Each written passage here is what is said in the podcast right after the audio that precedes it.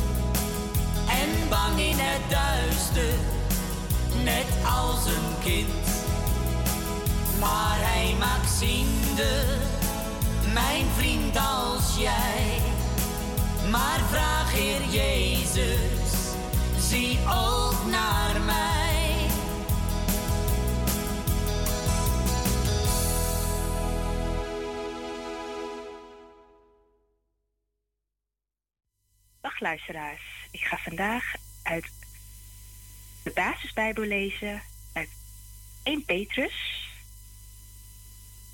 hoofdstuk 13, het nieuwe leven. Houd je weerstand er dus bij en let goed op. Vertrouw er helemaal op dat God goed voor jullie zal zijn op de dag dat Jezus terugkomt. Luister niet meer naar de verlangens van je oude ik. Die zijn nog uit de tijd dat jullie nog niets van het goede nieuws wisten. Maar luister nu als gehoorzame kinderen naar God. Hij heeft jullie geroepen om voor Hem te leven. God is heilig. Daarom moeten jullie ook heilig leven in alles wat jullie doen. Want er staat in de boeken: Leef heilig, want ik ben heilig. Jullie mogen Hem als vader om hulp roepen. Hij trekt niemand voor, maar beoordeelt alle mensen naar wat ze hebben gedaan.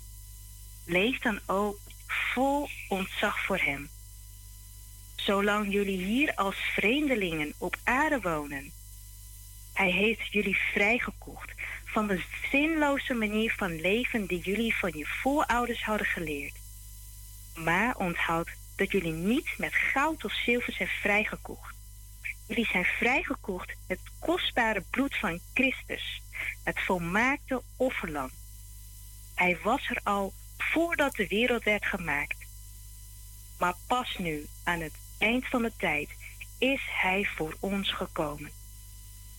God heeft Hem teruggeroepen uit de dood en weer levend gemaakt. Daarna heeft Hij Hem alle hemelse macht en majesteit gegeven. Hij wilde dat jullie door Jezus helemaal op God zouden vertrouwen. Door de Heilige Geest zijn jullie gehoorzaam geworden aan de waarheid van God. Nu is jullie binnenste helemaal schoon. Daardoor kunnen jullie werkelijk van de broeders en zusters houden. Houd dan ook altijd met je hele hart van elkaar, want jullie zijn opnieuw geboren. Nu niet uit sterfelijke, menselijke ouders, maar uit God zelf, door het levende en eeuwige woord van God. Want in de boeken staat: De mensen zijn net als gras, en hun schoonheid is net als een bloem in het veld. Het gras verdroogt en de bloem valt af. Maar het woord van de Heer blijft voor eeuwig. En dat woord is het goede nieuws dat jullie hebben gehoord. Amen.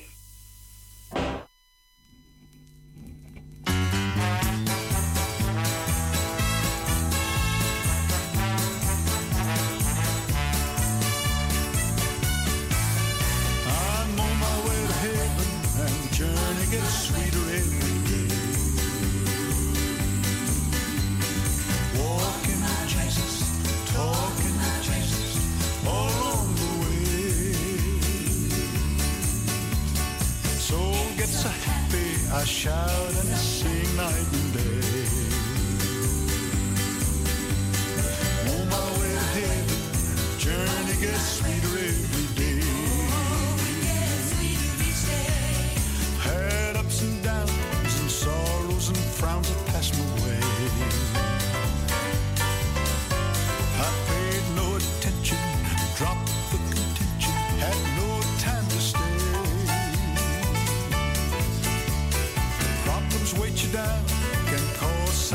sunny skies to turn to gray. I'm on my way to heaven, journey gets sweeter every day. God was good enough to save me and wash my old sins away. Now he leads me and guides me, protects me and hides me, keeps me each day. me for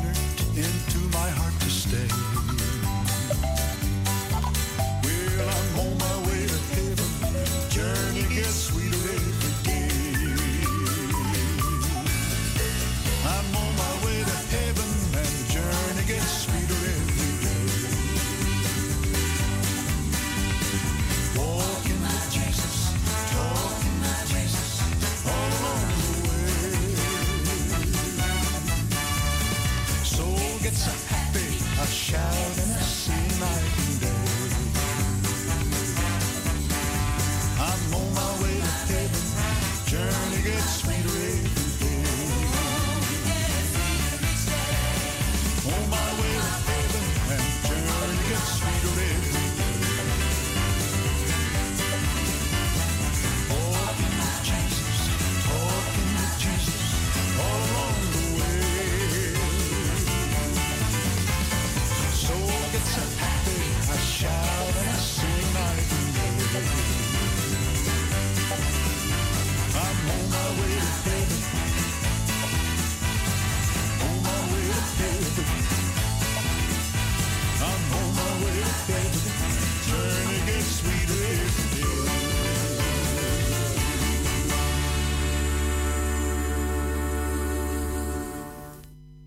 Todas las promesas del Señor Jesús son apoyo poderoso de mi fe.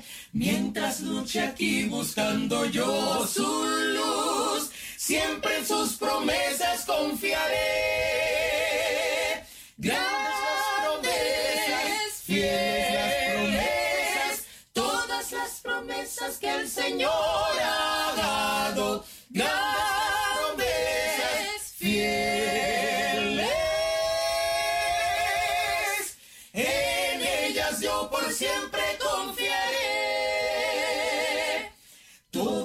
promesas del Señor serán gozo y fuerza en nuestra vida terrenal. Ellas en la dura lid nos sostendrán y triunfar podremos sobre el mal.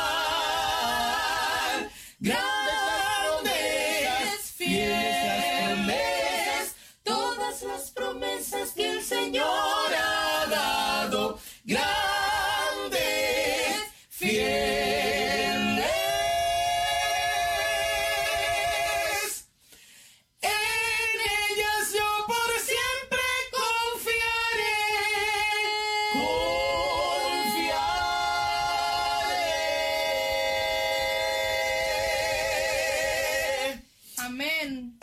Bendiga. Bendiciones para cada uno. Sing in majesty.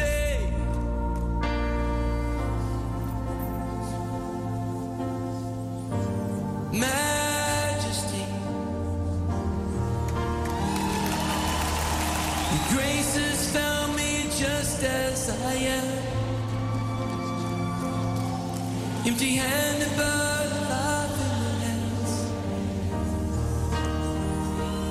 zingen.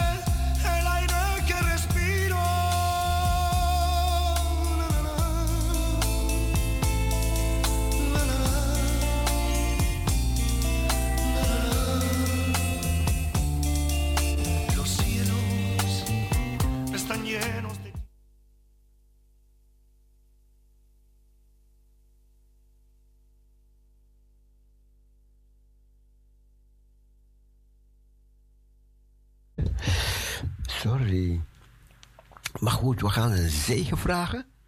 Mijn naam is Cecile. Wat is uw naam? We gaan een zegen vragen. Heer, we dragen deze nieuwe dag aan u op. We geloven weer in kracht, in zegen en leiding. Verheerlijk uw naam. Zegenen ieder die luistert. Is onze bedevader. In Jezus' naam. Amen. Amen. We gaan luisteren naar de dagtekst van vandaag.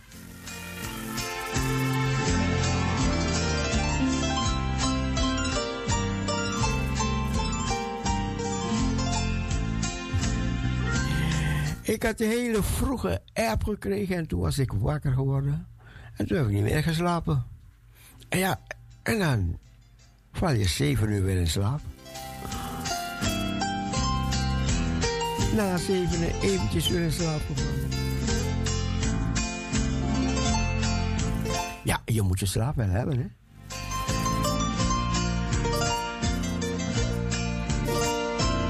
Het was iemand die zei: Oh, ga mee naar de kerk.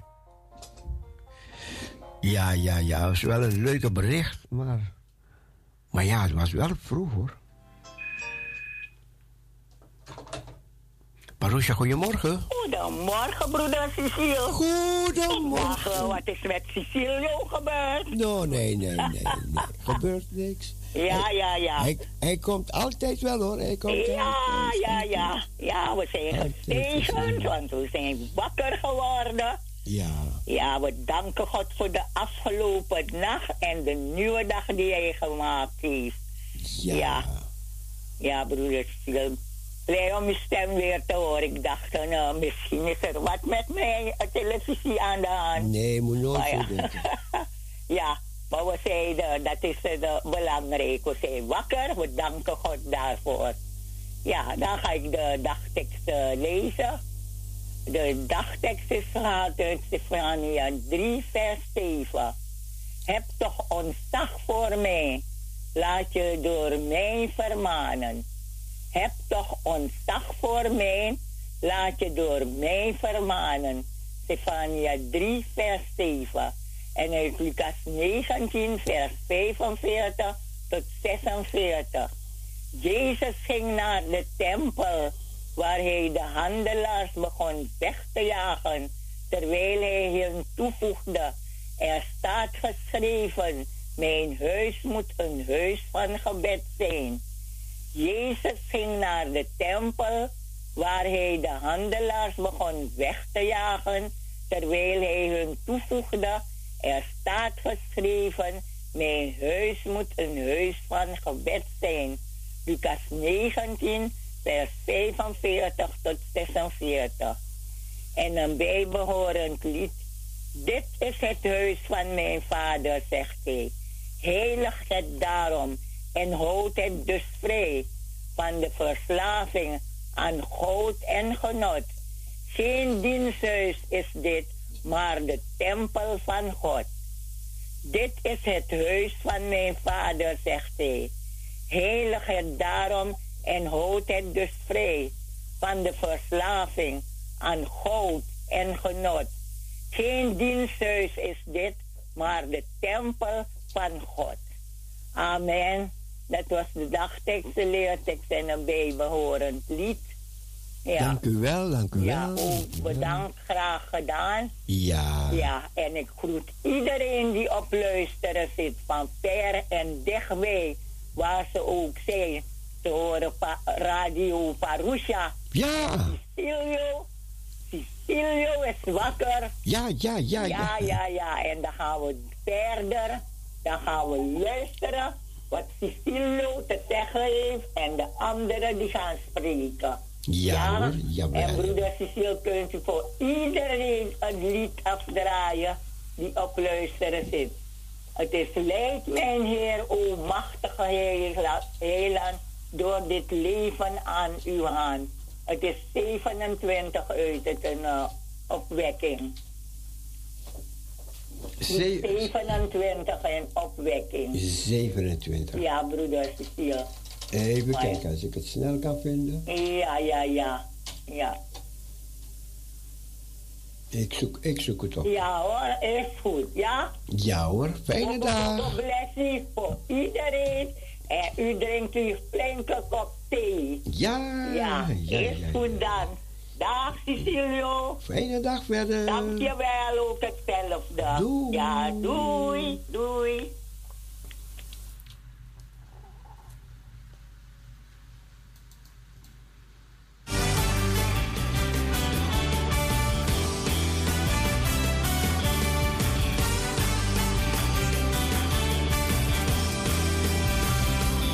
Als gebed de hemel raakt.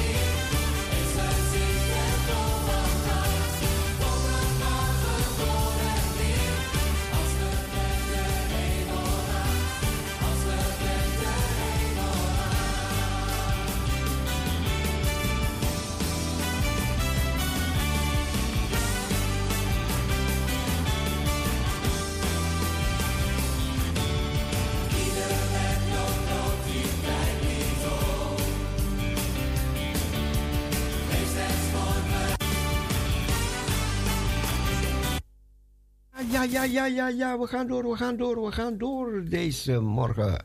En genieten van Parousia Gospel Radio.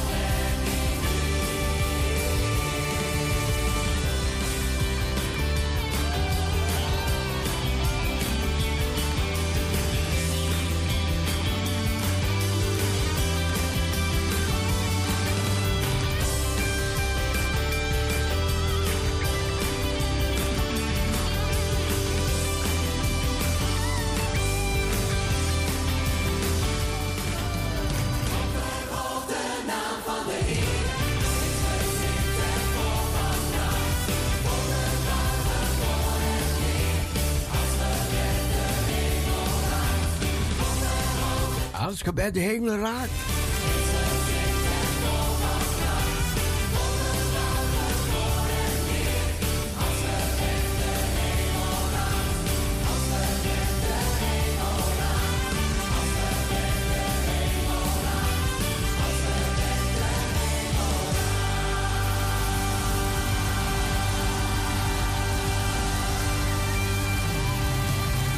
Gebed de hemel raakt. We gaan het liedje draaien. Leid mij, Heer, o machtig heiland.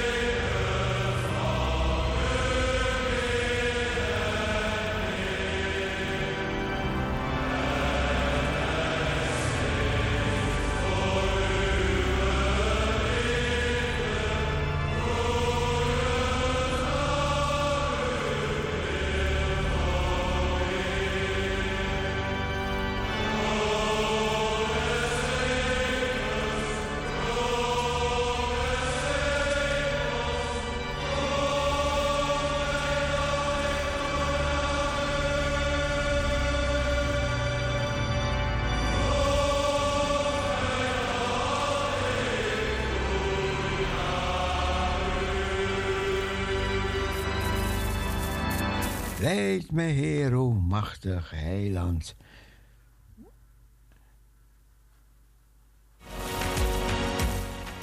U luistert naar Parousia Gospel Radio. Dagelijks, dagelijks, dus ook vandaag, ook vandaag. Als je jarig bent, laat het weten.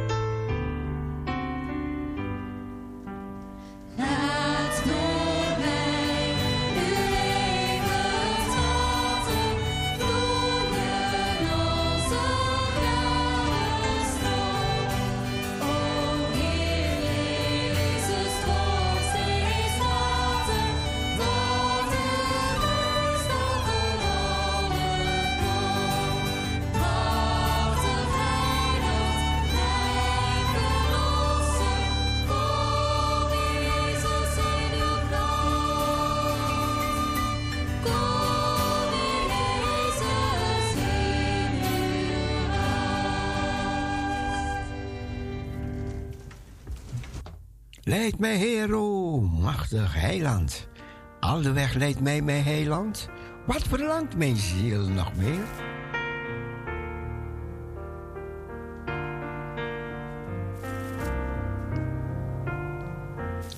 Joke Buis.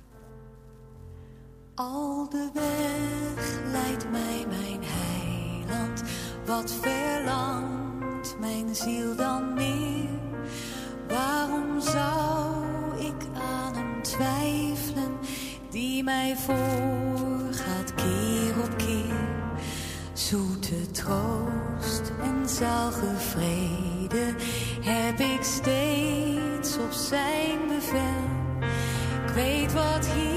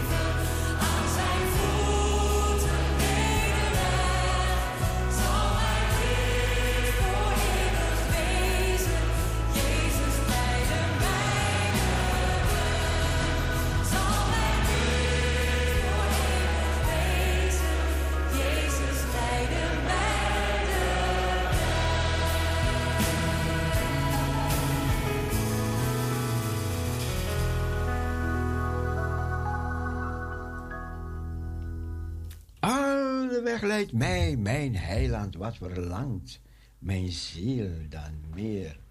Ja, dat willen we toch geleid worden door de heiland. Ook vandaag, ondanks regen, ondanks storm of ondanks wind, ondanks... Leidt mij, mijn heiland, ook deze dag. Heer, wat een voorrecht om in liefde te gaan. Schouder aan schouder.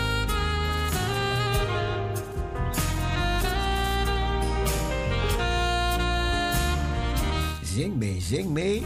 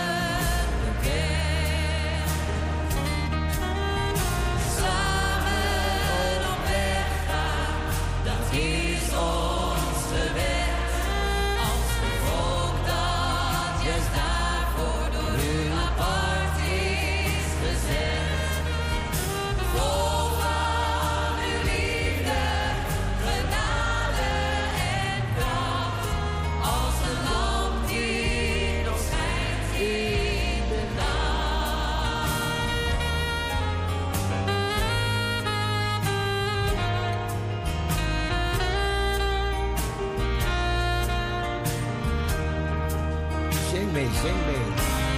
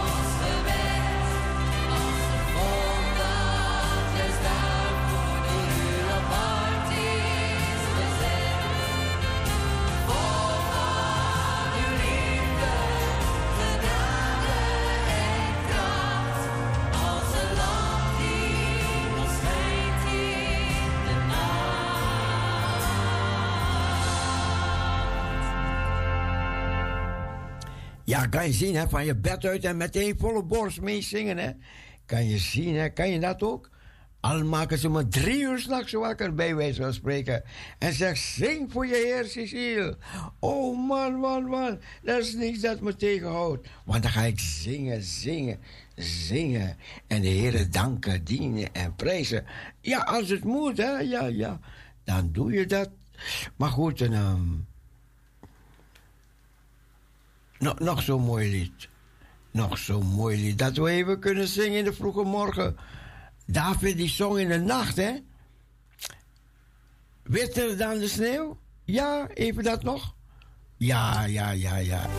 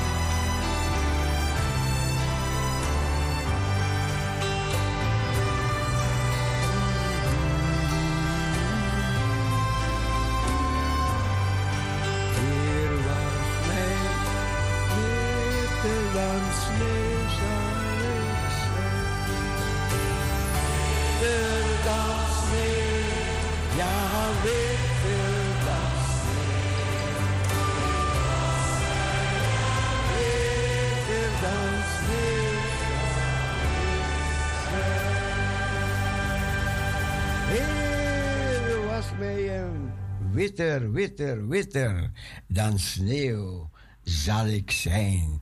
We gaan over tot het kinderprogramma. Programma voor de kids. Good morning, children. Een vrouw en een jonge vrouw lopen samen over een lange weg. De oude vrouw heet Naomi. Ze heeft geen man meer.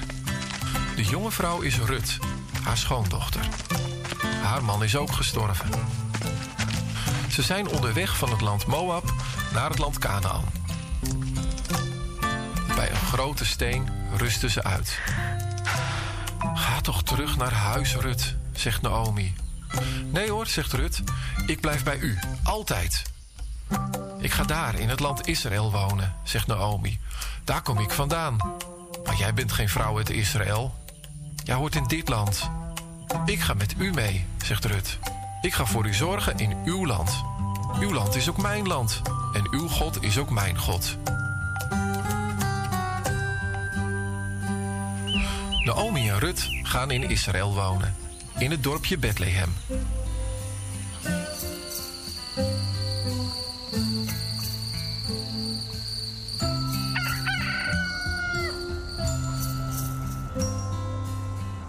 Maar ze zijn arm.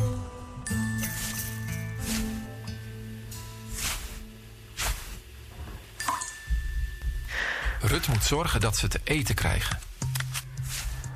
Rut gaat naar het veld van boer Boas. Boas is familie van Naomi. Op het veld van Boas werkt Rut hard. Ze raapt het koren op dat de maaiers hebben laten vallen. Dat mag in Israël, dat heeft God gezegd. Zo hebben de arme mensen ook te eten. Wie is dat? vraagt Boas aan zijn knechten. Dat is Rut, zeggen de maaiers. Ze is met Naomi uit een ver land gekomen. Jullie mogen haar niet wegjagen, zegt Boas. Help haar een beetje. Laat maar eens wat extra korenhalmen vallen. Dan heeft ze vanavond lekker veel. En zo gebeurt het. Opeens kan Rut veel meer koren oprapen dan eerst. Boas loopt naar Rut toe. Ik heb water meegenomen voor mijn knechten, zegt hij vriendelijk. Jij mag er ook van drinken hoor. Waarom zijn jullie zo aardig voor mij? vraagt Rut. Ik kom toch uit een ander land? We vinden het fijn dat je nu in Bethlehem woont, zegt Boas. En je zorgt goed voor Naomi. We gaan zo eten. Kom maar gerust. Rut eet met Boas en zijn knechten mee. Ze krijgt lekker brood en koel water.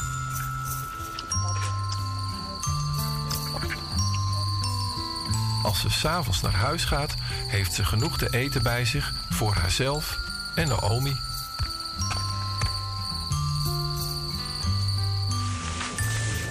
Het is feest. Rut en Boas gaan trouwen.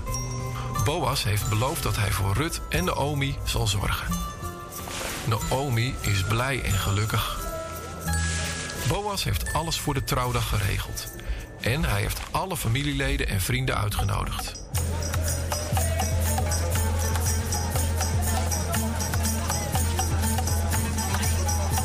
Iedereen is gekomen.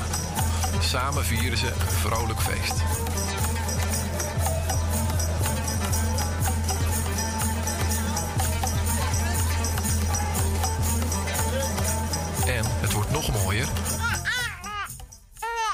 Want Boas en Rut krijgen een zoon.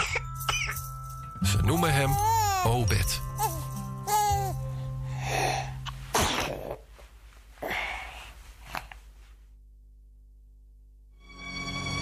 Heb je wel eens iemand ontmoet die zo bijzonder is dat je hem beter wil leren kennen? Mensen kennen dat gevoel als ze Jezus ontmoeten. Ze willen hem beter leren kennen en kunnen hem niet vergeten. Hoe kinderen Jezus leerden kennen, weet niemand. Maar misschien ging het wel zo.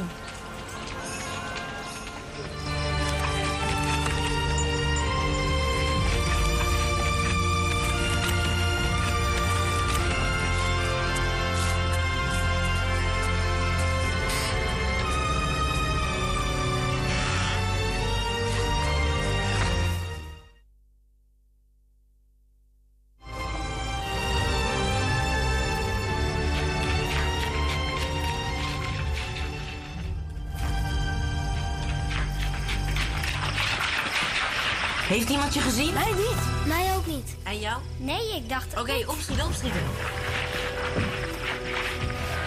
Het maakt mij niet uit, Benjamin, maar Jezus is echt door God gestuurd. Alleen maar omdat hij wonderen verricht, zijn vast goocheltrucjes. Ja, hoe zou het anders kunnen? Dat is toch helemaal niet nodig, Joël? God alleen kan zulke wonderen doen. Hè? Je bedoelt zoals de blinden weer laten zien? Ja. Nou, ik geloof er geen woord van. Ik wel. Sarah, wat doe jij hier? Ik moest mijn ezel nog voeren. En toen hoorde ik jullie over Jezus praten en wilde ik weten wat jullie zeiden. wat weet jij nou over Jezus? Heel veel. Mijn oma kent zijn moeder Maria.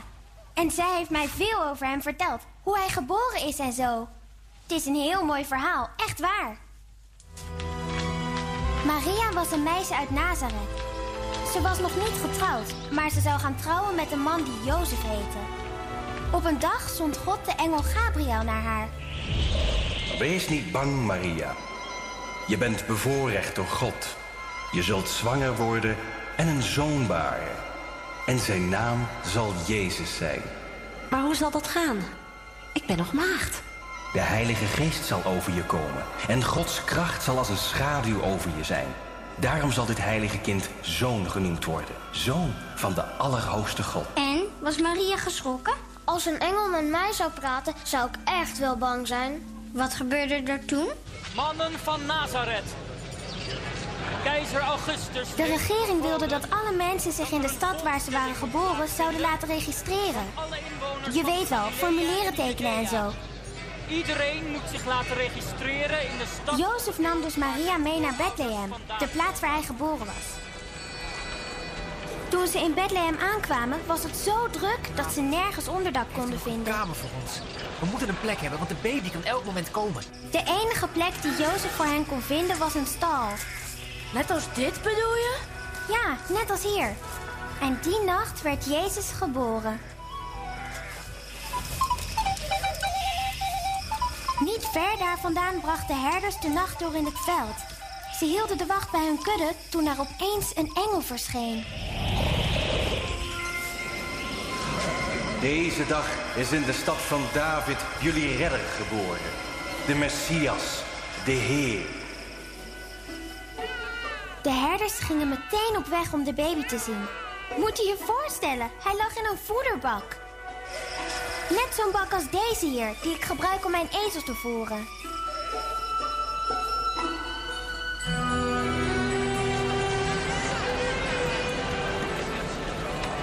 Daarna brachten Jozef en Maria Jezus naar de tempel in Jeruzalem. In de tempel was een man die veel van God hield, Simeon. Nu kan uw dienaar, Heer, in vrede sterven, zoals u dat hebt beloofd. God had Simeon beloofd dat hij Jezus zou zien voor hij zou sterven. Mijn ogen hebben uw redding gezien. Dit kind is door God gegeven.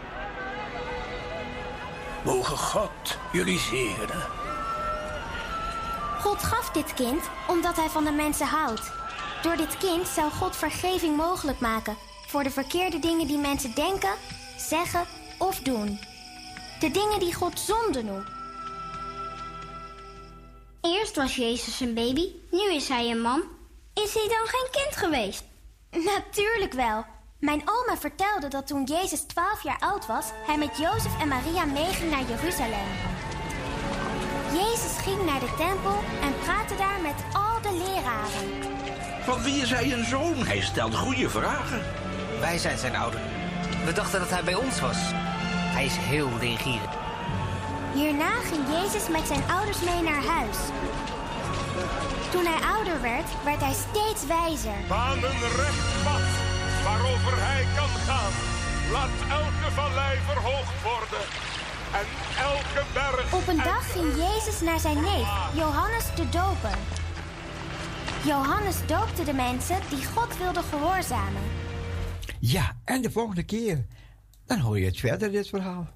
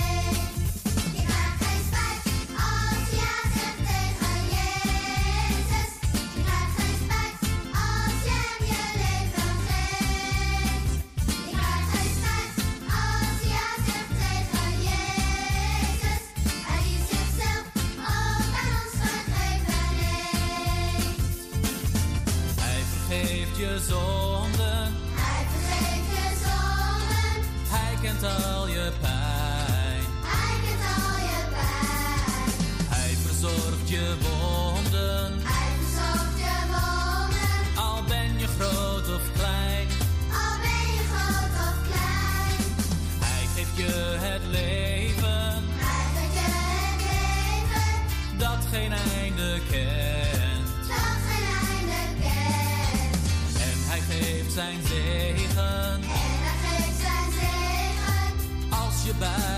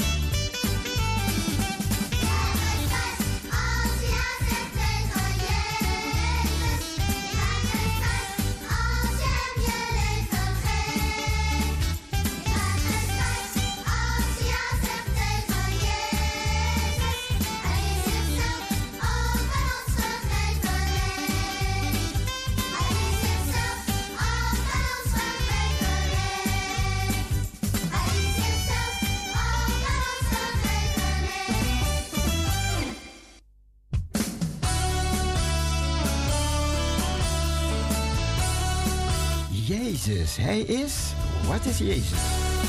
En daar gaan ze over zingen.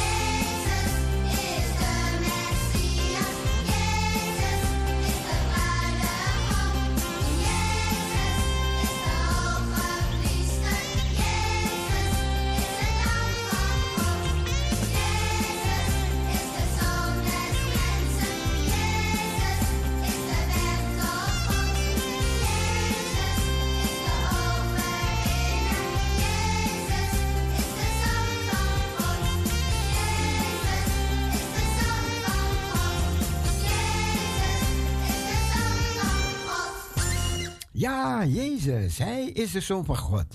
Heel goed gezongen. We gaan afscheid van jullie nemen. We wensen jullie allemaal een plezierige dag. Doe je best op school. Kijk uit onderweg. En tot de volgende keer. Dag. Doeg.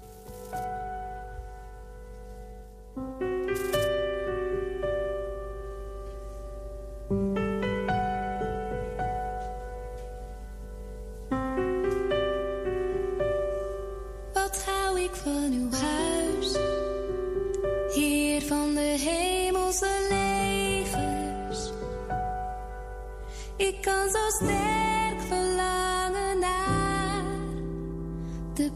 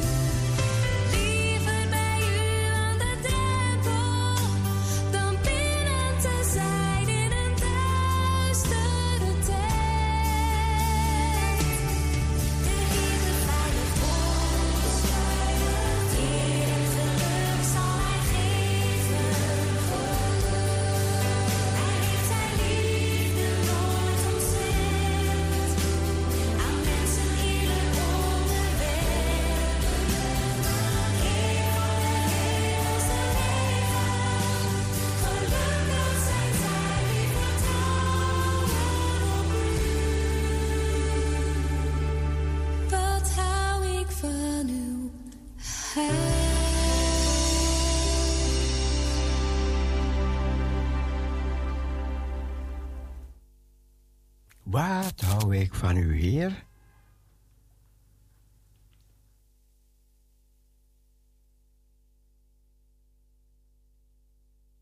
Ik ga een liedje draaien van, van, van, van, van.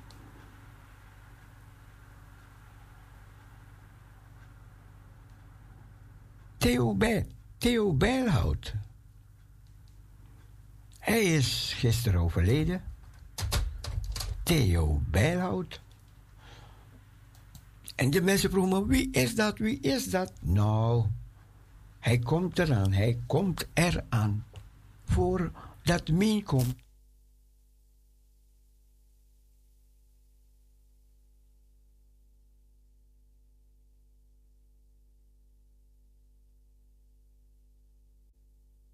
Even kijken als ik hem heel snel nog voor de klok van half negen kan laten horen dan heb je een idee wie dat is.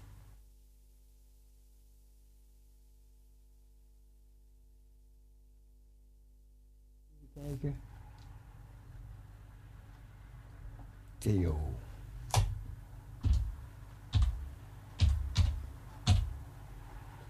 Nee, dan ga ik hem even snel ergens anders zoeken.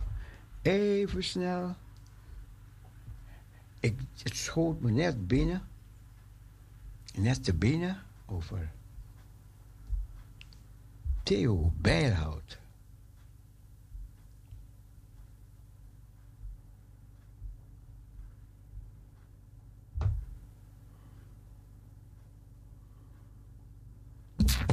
Ja, en hier is hij. Hier gaat hij voor ons zingen.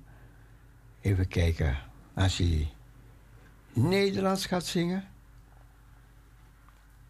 Uh, maar als hij een Nederlands liedje heeft. Ja. In uw koninkrijk. Dat gaat hij zingen. Ik wil vertoeven in koninkrijk.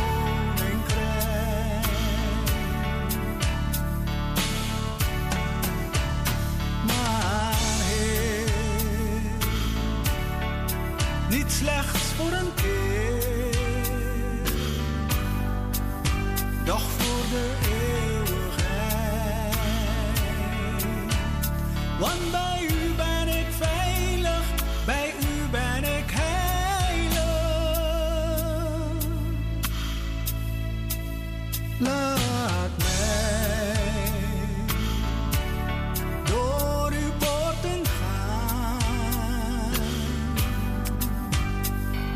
tekben new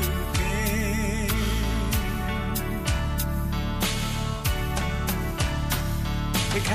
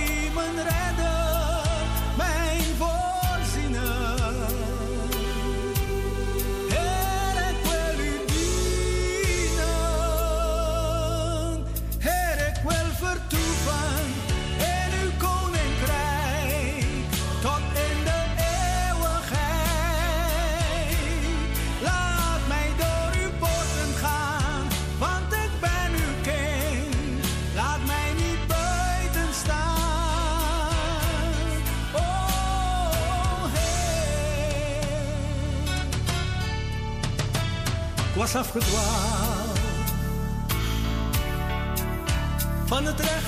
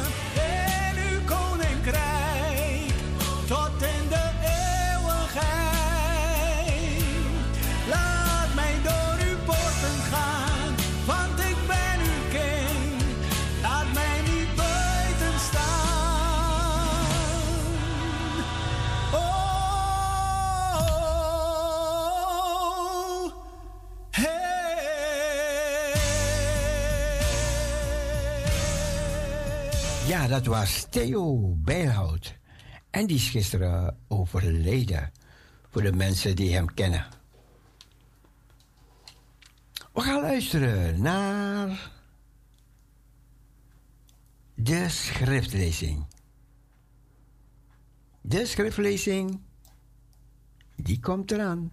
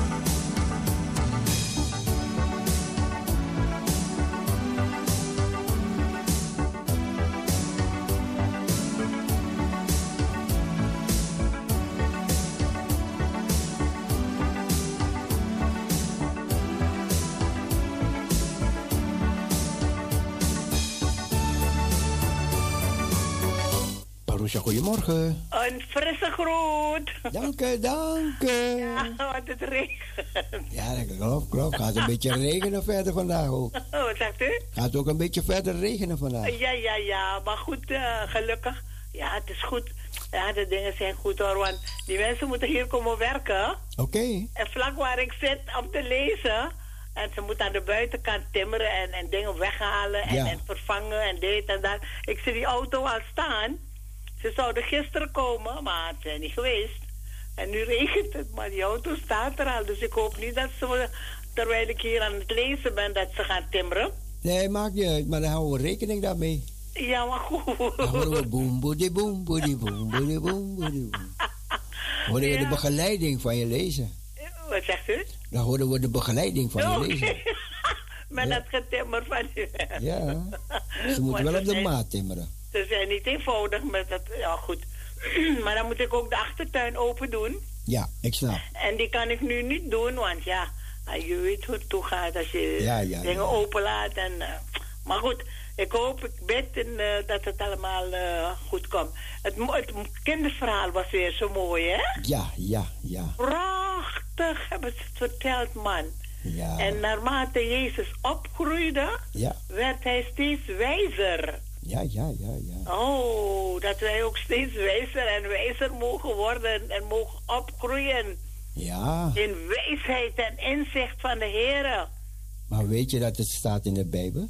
Ja, Ja, dat in de eindtijd dat de wijsheid zal toenemen. zeker weten. Amen. Ja, ja, ja. Ja, ja. Ik, heb, ik heb het in mijn preek vandaar dat ik weet dat het, dat het er staat. Ja, ja, ja. Daniel, Daniel die zegt dat, hè? Ja, ja, ja, ja, ja. Ik ben nu bezig met een eh, boek over Daniel. Die, die, die zegt, die zegt bez- ver- verzegeld, verzegeld het. Oh, ik heb het voor me staan. Oh.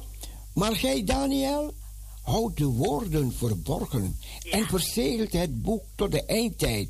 Velen zullen onderzoek doen en, en de kennis zal vermeerderen. En de kennis zal vermeerderen. Zeker weten. En nu zien we dat gebeuren, weet je? Ja, ja. We zien het echt gebeuren. De- weet je, de Heer Jezus komt spoedig hoor. Amen. Oh, ges- Amen. Komt spoedig, want als je ziet wat ze, wat ze allemaal niet van plan zijn.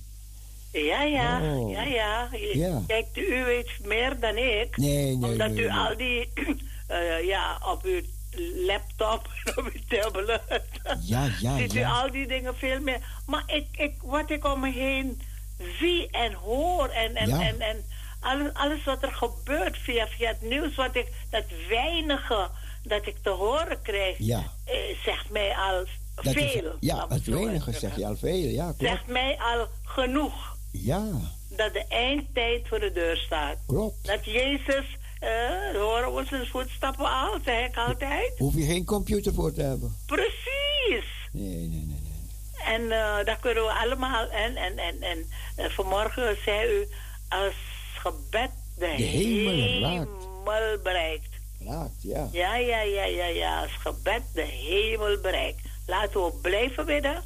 En laten we zoals Paulus aan Timotheus opdracht is eigenlijk een opdracht om smeekbeden, voorbeden en dankgebeden op te zenden voor alle mensen. Ja, dus dat moeten we blijven doen. En eh, dan zal de Heer, eh, ja. Hij komt natuurlijk, het is allemaal al bepaald wanneer hij zal komen. Maar we mogen bidden. ja. Dat, ja, toch? Ja, zeker. We mogen blijven bidden. Maar goed, de groeten voor u en allen die luisteren. En We- weet, je, we- weet je, voordat je verder gaat. Ja. Ja, wat erg is in Ja. deze tijd ook. Mhm. Um, Jericho, je weet Jericho toch? Ja, ja. Ja, en het is nu gebeurd dat pas UNESCO Ja. heeft het toegewezen aan de Palestijnen. Va- vandaar die, eh, gisteren of eergisteren is er daar, zijn er daar mensen komen te overlijden. Er is een schietpartij geweest of zo. Waar? In- Eh, In Jericho of zo. Heb ik goed gehoord? weet ik niet, weet ik Via niet. het nieuws? Het kan, het kan, ik heb het nog niet gehoord. Ja, ja, ik Oh, hoorde heb, heb je dat gehoord? iets van Jericho, maar ik, heb, ik had mijn aandacht niet goed Oké, oké. Dan, dan komt het omdat UNESCO, Ja. die heeft eh, besloten om Jericho aan de Palestijnen te geven. Aha. En, er, en, en in Jericho Ja. zijn er een heleboel Joodse gebouwen en een heleboel Joodse dingen. En, en andere dingen. En Herodes, ja, die heeft daar zijn paleis gehad en zo. Ja. Dus wat doet de, hebben de Palestijnen nu gedaan? Die gaan alles kapot maken. Om alles uit te wissen waar wat Ah. Ja, ja, wat, was. ja, ja. Oh, misschien is het daardoor dat, dat er doden Ja, gevallen ik heb zijn. zoiets gehoord, maar mijn aandacht was een beetje verdeeld. Ik ga het opzoeken. Ja, ja, doet Maar- u dat. Dan hoor ik het wel. Ja, maar er is nog meer. Ja. Want er staan nog meer op de lijst van UNESCO. Ja, maar u weet wat ook in de Bijbel staat: dat al die eh, stukken, al die stukjes eh, land en gebieden die worden weggegeven, de Heer gaat ze teruggeven aan het volk. Dat is zo. Het, het, het, het Dat komt is- terug naar hen. Dat is zo, want de Bijbel heeft al geschreven hoe groot Israël gaat worden. Precies. Gaat worden. Het gaat lopen tot en met de Eufraat. Ja. Helemaal daar bij Irak. Ja, zo groot ja, gaat ja. Israël worden. Ja, ja, ja, ja. En. En, en stukken land zijn weggegeven om vrede te bewerkstelligen. Elke keer weer, elke keer weer. Maar die vrede zal niet komen totdat de vrede voor zelf komt. Zo is dat. En, dat, en niet anders. Maar die stukken land, die zijn weggegeven. Al die stukken land komen terug bij Israël. Oh, bij ja, het beloofde volk. Zo is dat. Zo En niet anders. Ja. En ja, dat is het. Als je de Bijbel leest, elke keer leest, leest, leest, moet je die dingen kunnen begrijpen. En, en vaak hoor je ook mensen zeggen: ja, maar die Palestijnen moeten toch ook een, een stukje gebied hebben om te kunnen wonen en dit. Natuurlijk krijgen ze een stuk gebied om te wonen. God zal ze niet vergeten. Echt niet. Libanon gooit ze eruit. En, en, en, en hoe ze? En, en Jordanië wil ze ook niet hebben. Die gooit Ja. ze ook eruit, weet je. Ja, ja, Maar goed, en, ehm, Maar ze krijgen wel een stuk. ze, gaan, ze gaan de plaats krijgen. Ze- Natuurlijk, Ze ik bedoel, zo, is onze God niet. Ja. Maar eh, die stukken land van eh, het beloofde volk, die gaan allemaal terug naar Israël. Allemaal gaan terug. Ja, want nu, nu staan er nog meer van die plaatsen. Ja. Hele bekende Bijbelse plaatsen. Ja. Op de lijst van UNESCO. En je moet denken, bij UNESCO, daar staan al die mensen die zijn allemaal antisemitisten zitten erin. Hè? Ja, ja, ja. Maar vroeger, toen, toen een. ehm, toen. Hoe heet hij, die, die ex-president? Ehm, ehm, Trump. Ja, Hij heeft, hij, heeft zich toen, hij heeft zich toen teruggetrokken Ja. uit UNESCO, dus daar hadden ze geen geld. Weet je, maar, maar nu, ze- nu hebben ze weer geld, hè? Aha. Dus nu, nu kunnen ze weer ehm, Maar goed, pas op. Pas op. Er, er komen verkiezingen weer aan. Ja, ja, ja, ja, ja, ja, ja. ja. Oké. Maar we gaan naar je luisteren. Ja, goed.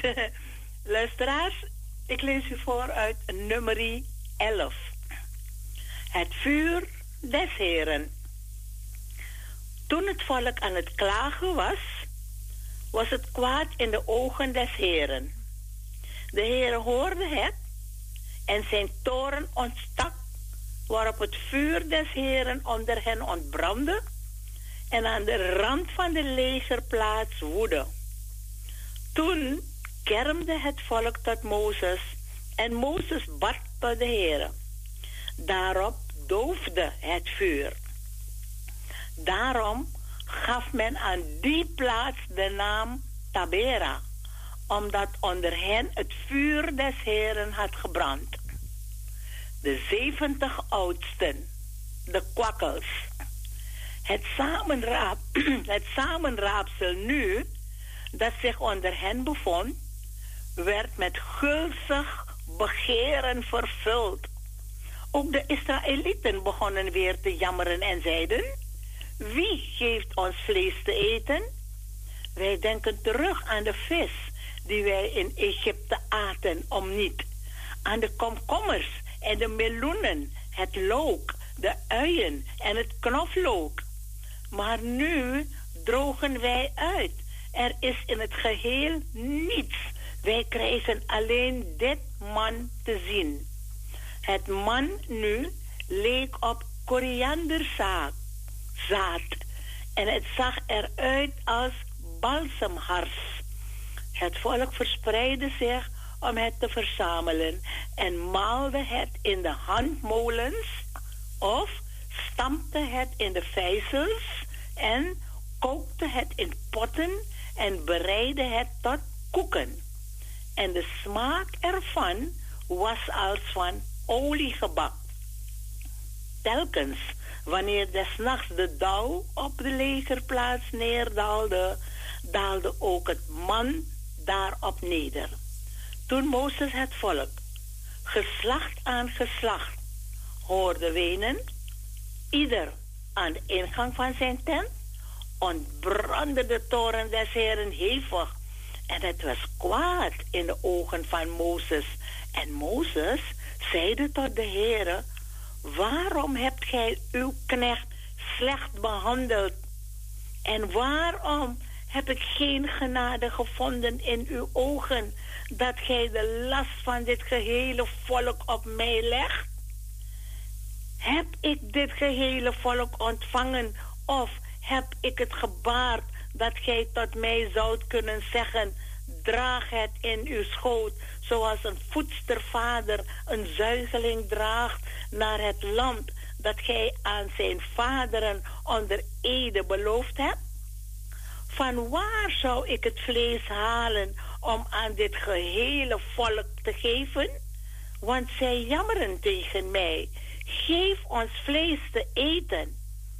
Ik alleen kan de zorg voor dit gehele volk niet dragen. Dat is mij te zwaar. Wilt gij zo met mij handelen? Dood mij dan liever, indien ik genade heb gevonden in uw ogen, opdat ik mijn ongeluk niet behoef aan te zien. Toen zeide de Heere tot Mozes, vergader mij uit de oudsten van Israël zeventig mannen, van wie gij weet dat zij oudsten en opzieners van het volk zijn, en breng hen naar de tent der samenkomst, opdat zij zich daar bij u opstellen. Dan zal ik nederdalen en daar met u spreken en een deel van de geest die op u is nemen en op hen leggen, opdat zij met u de last van het volk dragen en gij die niet alleen behoeft te dragen. Maar tot het volk zult gij zeggen, heiligt u tegen de morgen, dan zult gij vlees eten. Gij hebt immers ten aanhoren des Heren gejammerd.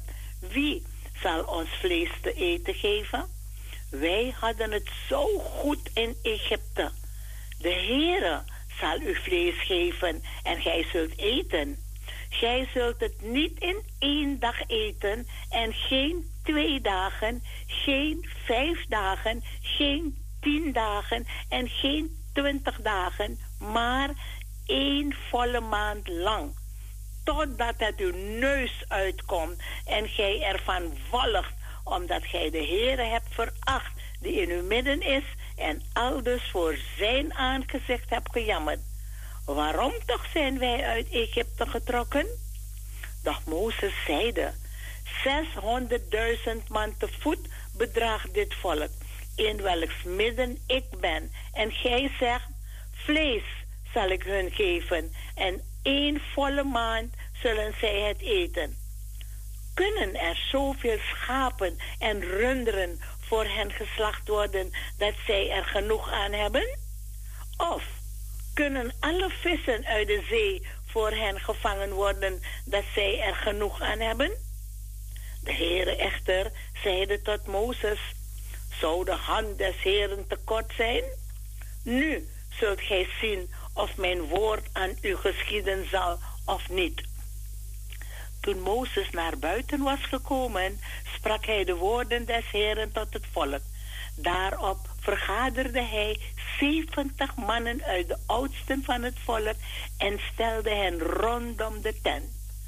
Toen daalde de Heer in de wolk neder en sprak tot hem. En hij nam een deel van de geest die op hem was en legde dat op de zeventig mannen, op de oudsten. Toen de geest op hen rustte, profeteerden zij, doch daarna niet meer. Twee mannen nu waren in de legerplaats achtergebleven. De ene heette Eldad en de ander Medad. Toen de geest op hen rustte, ze behoorden tot de opgeschrevenen, maar waren niet naar de tent gegaan, profeteerden zij in de legerplaats. Een jonge man snelde daarop heen en bracht Mozes bericht en zeide: Eldad en Medad zijn aan het profeteren in de legerplaats. Joshua nu, de zoon van Nun, die van jongs af Mozes dienaar was geweest, antwoordde daarop en zeide: Mijn heer Mozes, belet het hun. Doch Mozes zeide tot hem: Wilt gij voor mij ijveren? Och, waren het gehele volk des Heeren profeten, doordat de Heere zijn geest op hen gaven. Daarop trok Mozes zich in de legerplaats terug, vergezeld van de oudsten van Israël. Toen stak er een wind op, door de Heere gezonden. Die voerde kwakkers aan van de zee en strooide ze uit over de legerplaats, zodat zij één dagreis ver naar alle kanten rondom de legerplaats lagen, ongeveer twee ellen hoog boven de grond.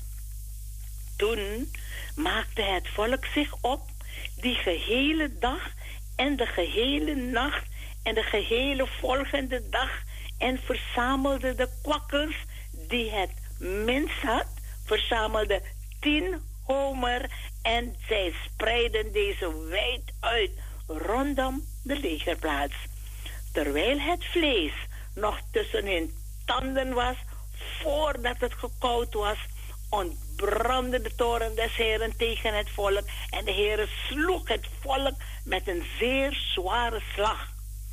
Daarom gaf men aan die plaats de naam Kibrot Hataawa, omdat men daar het gulzige volk begraven had.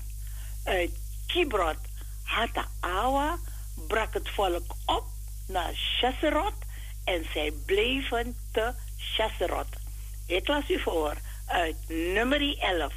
Zalig allen die het woord van God horen, het in hun hart bewaren en ernaar trachten te leven.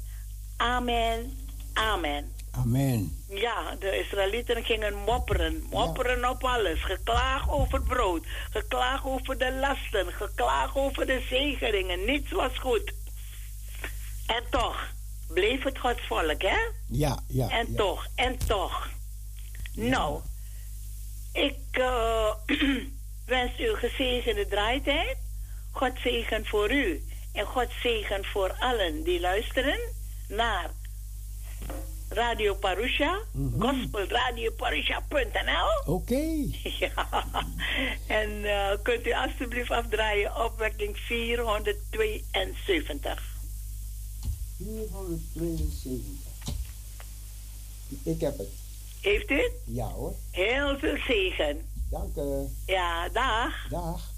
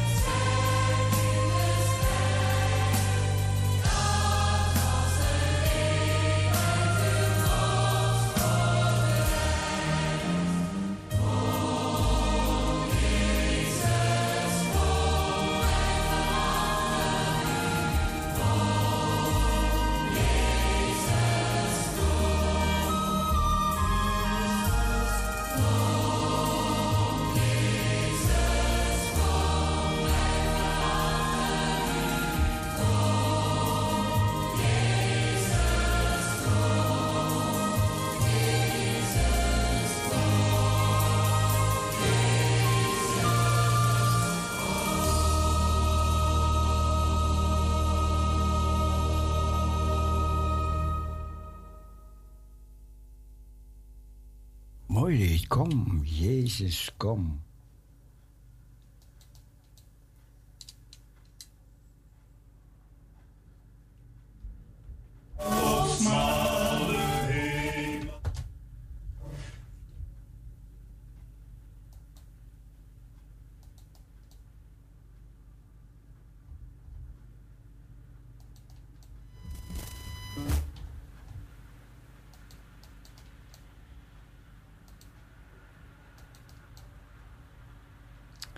Ja, we zijn er nog, we zijn er nog, maar...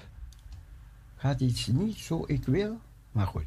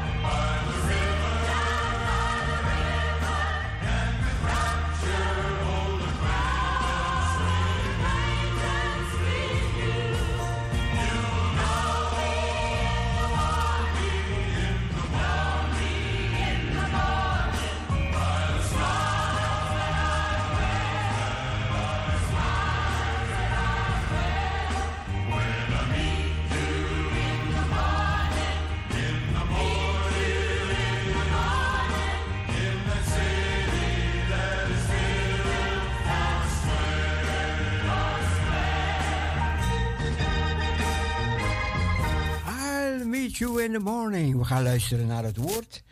En we wensen u veel zegen bij het woord. Ik dacht, wat, eh, wat voor woord gaan we doen? En dan krijg ik in mijn gedachten. En dan moet ik denken, oh, wie is dat nou weer? Dan ga ik opzoeken, zoeken. Oh ja, dan vind ik hem. Dit is, een, is een apart mannetje, maar we gaan naar hem luisteren. Kenneth Johannes. Kenneth Johannes, lieve mensen. We gaan zo meteen naar hem luisteren.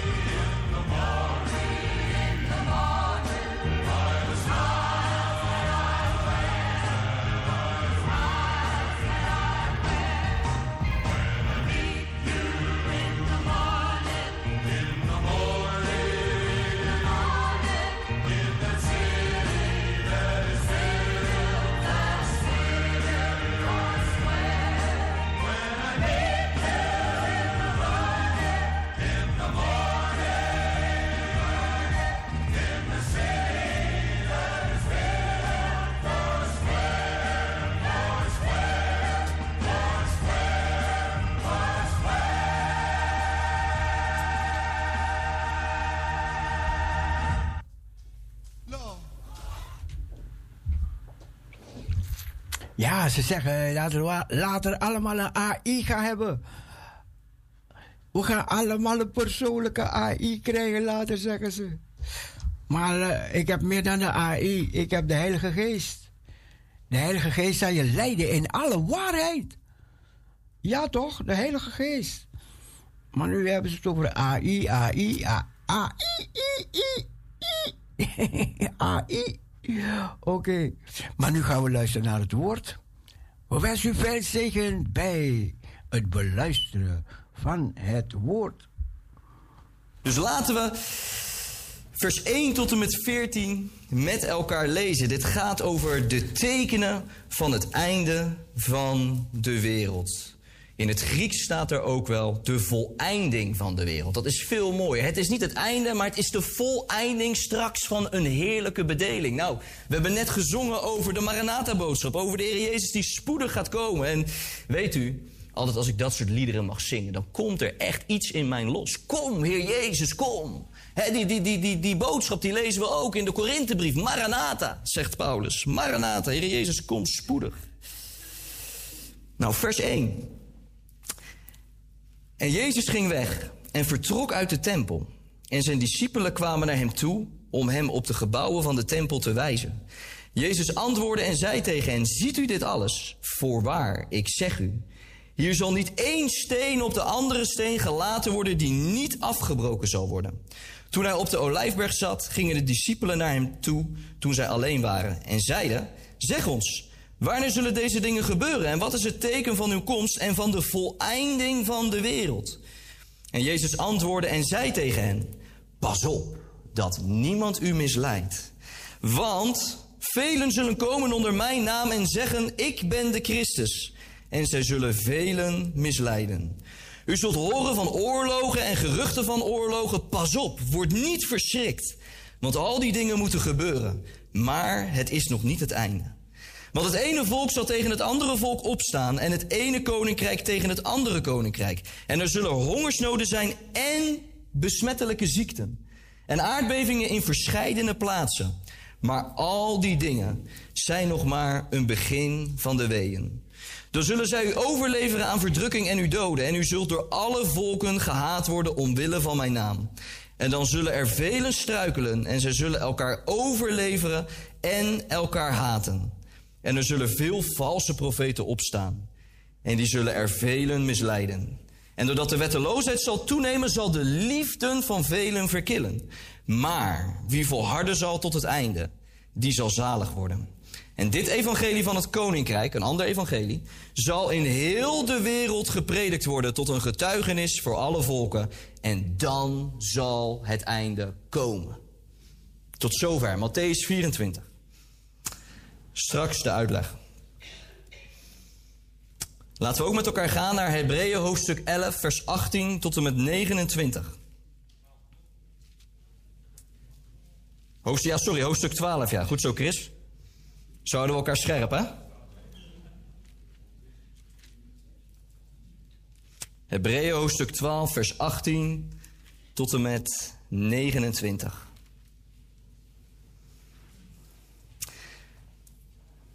Want we lezen ook, dat hebben we niet gelezen net, maar even later in Matthäus 24 wordt er gesproken over de grote verdrukking. Vuur betekent in de Bijbel oordeel. We weten dat de Heer de aarde gaat oordelen in die tijdsperiode. Dus onze God is ook een verterend vuur. Nou, ik wil met u lezen dus vanaf vers 18. Want u bent niet tot een tastbare berg genaderd en tot een brandend vuur, tot donkerheid, duisternis en stormwind, tot bazuingeschal en het geluid van woorden. Zij die dat hoorden, smeekten dat het woord niet meer tot hen gericht zou worden. Want zij konden wat hun bevolen werd niet verdragen. Zelfs als een dier de berg aanraakt, zal het gestenigd of met een pijl doorschoten worden. En wat, zij, en wat zij zagen was zo verschrikkelijk dat Mozes zei: Ik ben zeer bevreesd en sta te beven.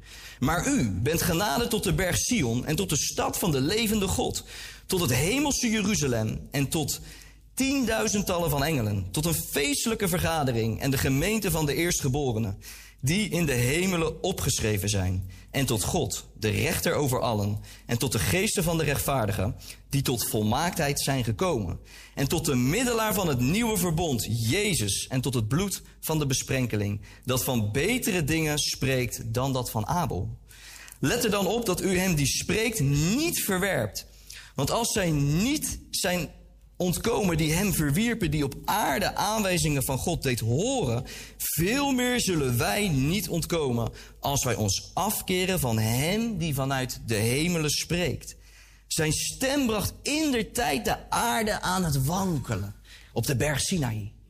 Nu echter heeft hij openlijk verkondigd: nog eenmaal zal ik niet alleen de aarde, maar ook de hemel doen beven. Dit nog eenmaal duidt op de verandering van de dingen die kunnen wankelen, als van de dingen die gemaakt zijn, opdat de dingen die onwankelbaar zijn, zouden blijven. Laten wij daarom, omdat wij een onwankelbaar koninkrijk ontvangen, aan de genade vasthouden. En daardoor God dienen op een hem welgevallige wijze, met ontzag en eerbied. Want onze God is een verterend vuur. Wat een indringende tekst. Het zijn niet de makkelijkste hoofdstukken. De hoofdstukken uit de Hebreeënbrief.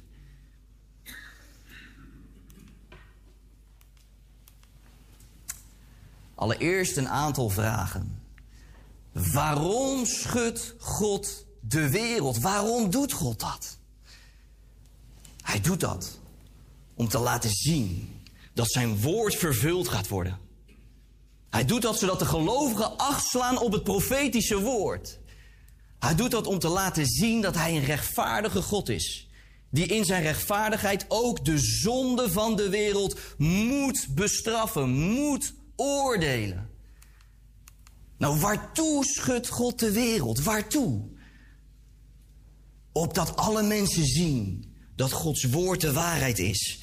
Wij hebben dit hele woord van Hem gekregen, van kaft tot kaft. Genesis tot openbaring. Broeders en zusters, dit is hoe de Heere tot u en mij spreekt, door zijn woord.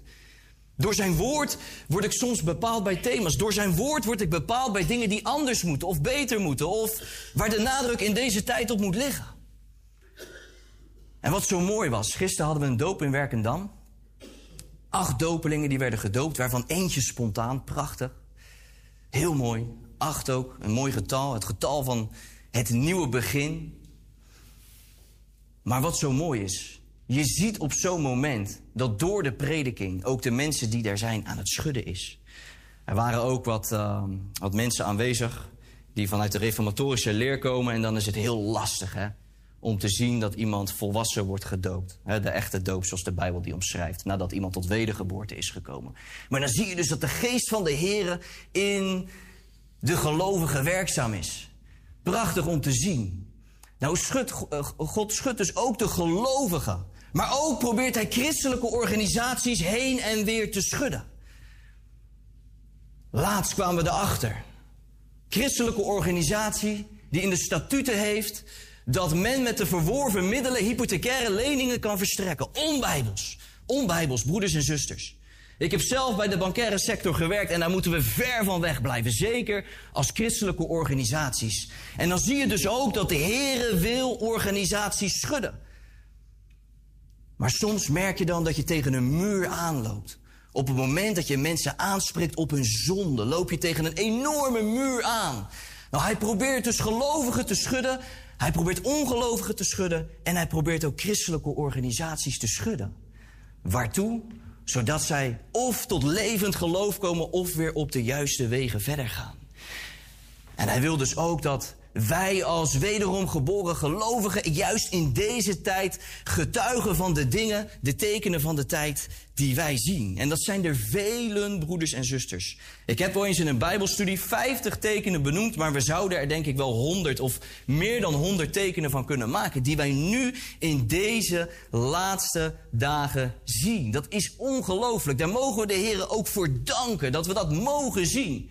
Wat een genade. Ik zou het als volgt willen omschrijven. Wij leven in net zo bijzondere tijden als toen de Heer Jezus hier op aarde fysiek wandelde en wonderen en tekenen deed voor hoofdzakelijk het volk Israël. Nou, we hebben dus met elkaar Matthäus 24 gelezen. En hij spreekt dus tot zijn discipelen, tot Israël. Maar we lezen ook dat hij het heeft over de tempel. En hij zegt dan ook: Ik zeg u, hier zal niet één steen op de andere steen gelaten worden die niet afgebroken zal worden.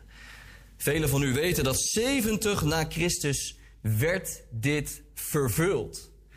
Onder andere door Titus Flavius Vespasianus, die geboren werd op 39 na Christus.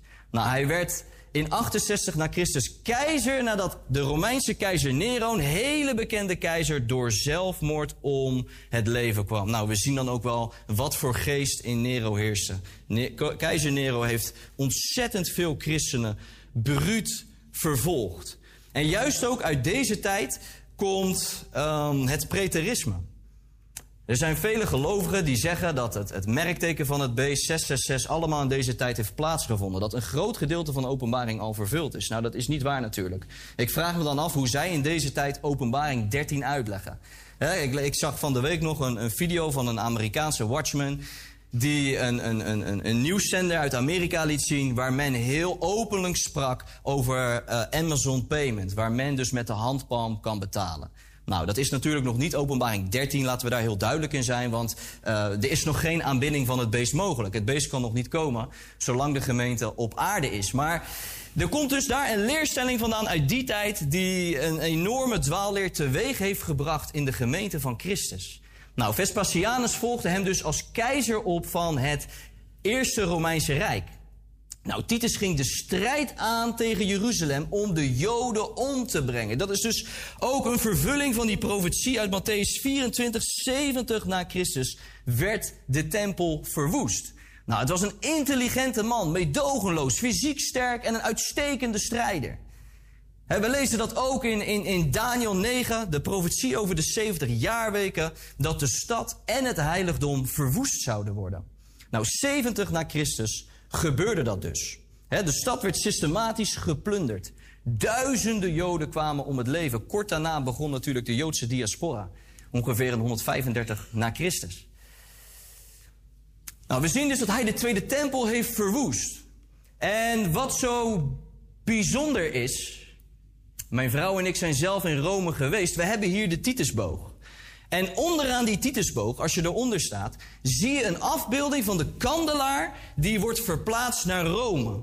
De kandelaar die in de tempel stond, werd verplaatst naar Rome. Het is een hele nauwkeurige vervulling eigenlijk van de 70 jaarweken profetie. De tempel die verwoest werd, de spullen die werden overgebracht naar Rome.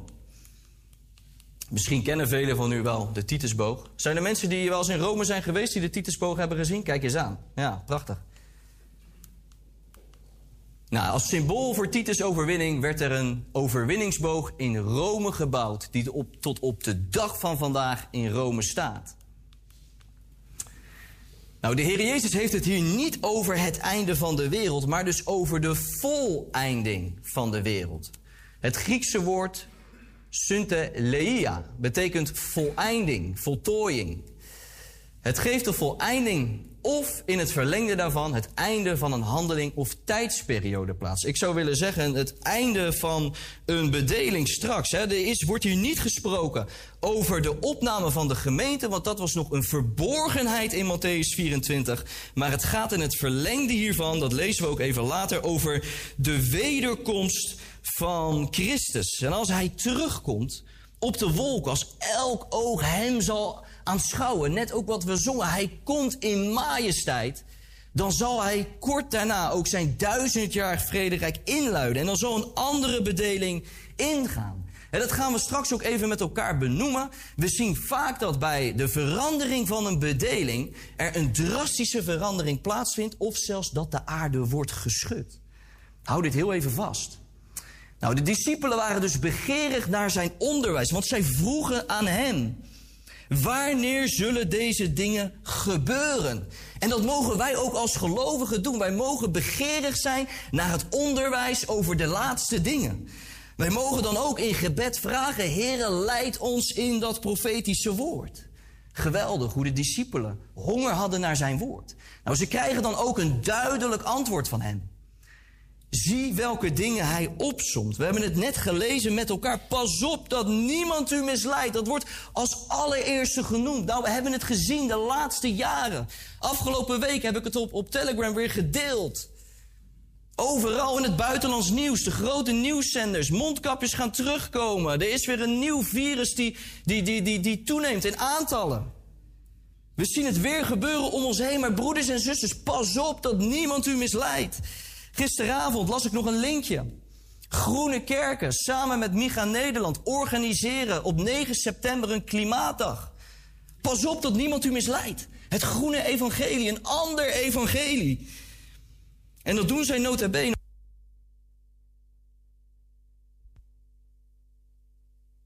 zijn nota bene op dezelfde dag als Rebellion Extinction. Dat is een klimaatactivistische groep. Op dezelfde dag wordt een klimaatdag georganiseerd door de Groene Kerken in Nederland. En ik wil dat wel nog even benadrukken. Want er zijn zoveel e-mails die ik binnenkrijg van broeders en zusters de laatste maanden. Die zeggen van mijn plaatselijke kerk heeft zich nu ook aangemeld bij de Groene Kerk. We zien dat het oordeel begint bij het huis van God. U kent het in Romeinen 1, wat daar staat. De schepper wordt beneden het schepsel gezet. Het schepsel wordt vereerd boven de schepper. Het is zo indringend om te zien, maar tegelijkertijd ook weer een vervulling van Gods woord. Omdat de schrift zegt, er zal een tijd aanbreken dat zij de gezonde leer niet zullen verdragen. Maar dat zij leraren zullen vergaderen die zullen zeggen wat het gehoor streelt. Ze willen allemaal achter de oortjes gekieteld worden in de gemeente.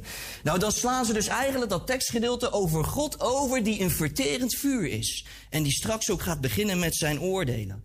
Waardig is het lam van God. Alleen hij is het waard om die zeven zegels open te maken, om de boekrol te openen.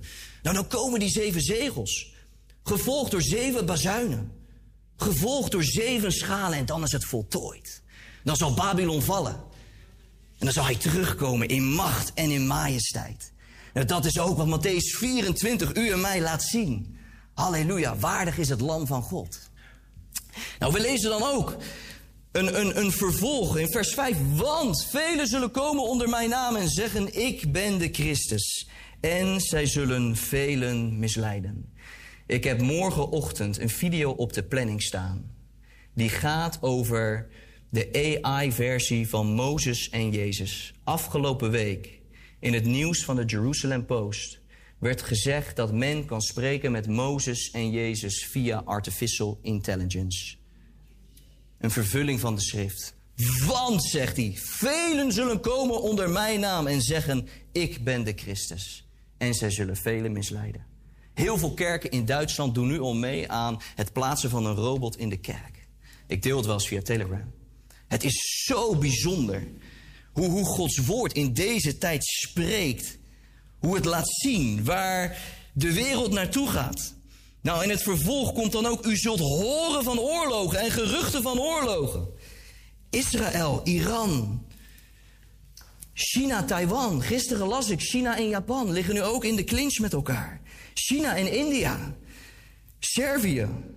Maar vergis u niet, ook Nederland is in oorlog. Nederland is in oorlog met Rusland. Echt waar. De NAVO, samen met Oekraïne, strijden als het ware tegen Rusland. Miljoenen euro's worden gegeven aan Oekraïne om te strijden tegen Rusland.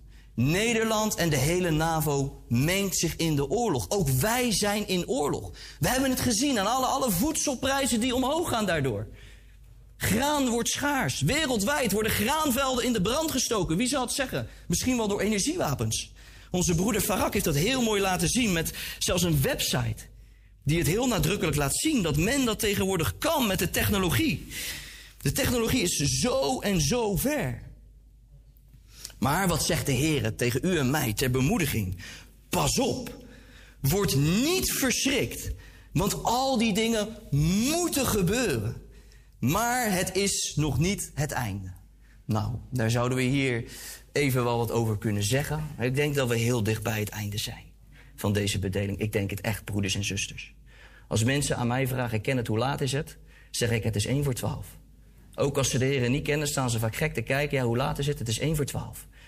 Huh? Maar het, is avond. Nee, de Heer komt spoedig terug. Het is 1 voor 12. Bekeer u. Echt. Hij zegt dan ook, want vervolg, het ene volk zal tegen het andere volk opstaan en het ene koninkrijk tegen het andere koninkrijk. Burgeroorlogen in Afrika, nu in Niger, in Sudan en noem maar op. Zoveel burgeroorlogen, stad tegen stad, koninkrijk tegen koninkrijk. En er zullen hongersnoden zijn. En pestilentiën, besmettelijke ziekten. Of er staat in het Grieks epidemieën. En aardbevingen in verschillende plaatsen. Ik ga straks een overzichtje laten zien. Van het aantal aardbevingen heb ik in een Excel-bestandje gezet. Ongelooflijk, de toename in het aantal aardbevingen. Ook daarin spreekt de Heer en schudt hij de wereld. En wil hij de gelovigen aansporen om hiervan te getuigen naar de wereld toe. Bekeer u, bekeer u. We sluiten vandaag af in Hosea met een indringende oproep om ons te verootmoedigen tot de levende God. Hier het overzichtje. Het is goed te lezen, denk ik, ja. We zien hier in 2010 ongeveer 113.000 aardbevingen. Kijk even in 2022. 408.000 staat er volgens mij. Wat een toename. Het jaar daarvoor 385.000. Het jaar daarvoor 345.000. En weet u wat zo bijzonder is? Als we kijken naar het jaar 2021. Ik kon de statistieken van eh 2023 nog maar tot augustus inzien. En we zaten dit jaar al op 257.000 aardbevingen. Maar kijken we naar 2021. In vergelijking met 2022 zien we ook dat de krachtige, de grote aardbevingen zijn toegenomen in frequentie. Ook daarin spreekt de schrift. Nou, u kunt dat thuis nog eens op uw gemak nakijken. Maar, staat er in vers 8, al die dingen zijn nog maar een begin van de weeën. Nou, deze weeën zijn al 2000 jaar lang ingezet hoor. Er is een Eerste Wereldoorlog geweest, er is een Tweede Wereldoorlog geweest, er zijn al verschillende epidemieën geweest. Dus die weeën zijn al 2000 jaar lang aan de gang.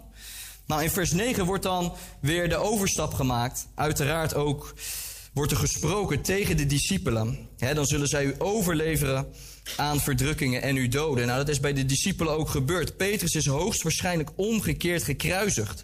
Nou, en u zult door alle volken gehaat worden omwille van mijn naam. Ze werden gehaat, maar ook wij als gemeente, zegt, zeggen de brieven van Paulus, zijn bestemd om vervolgd te worden omwille van zijn naam.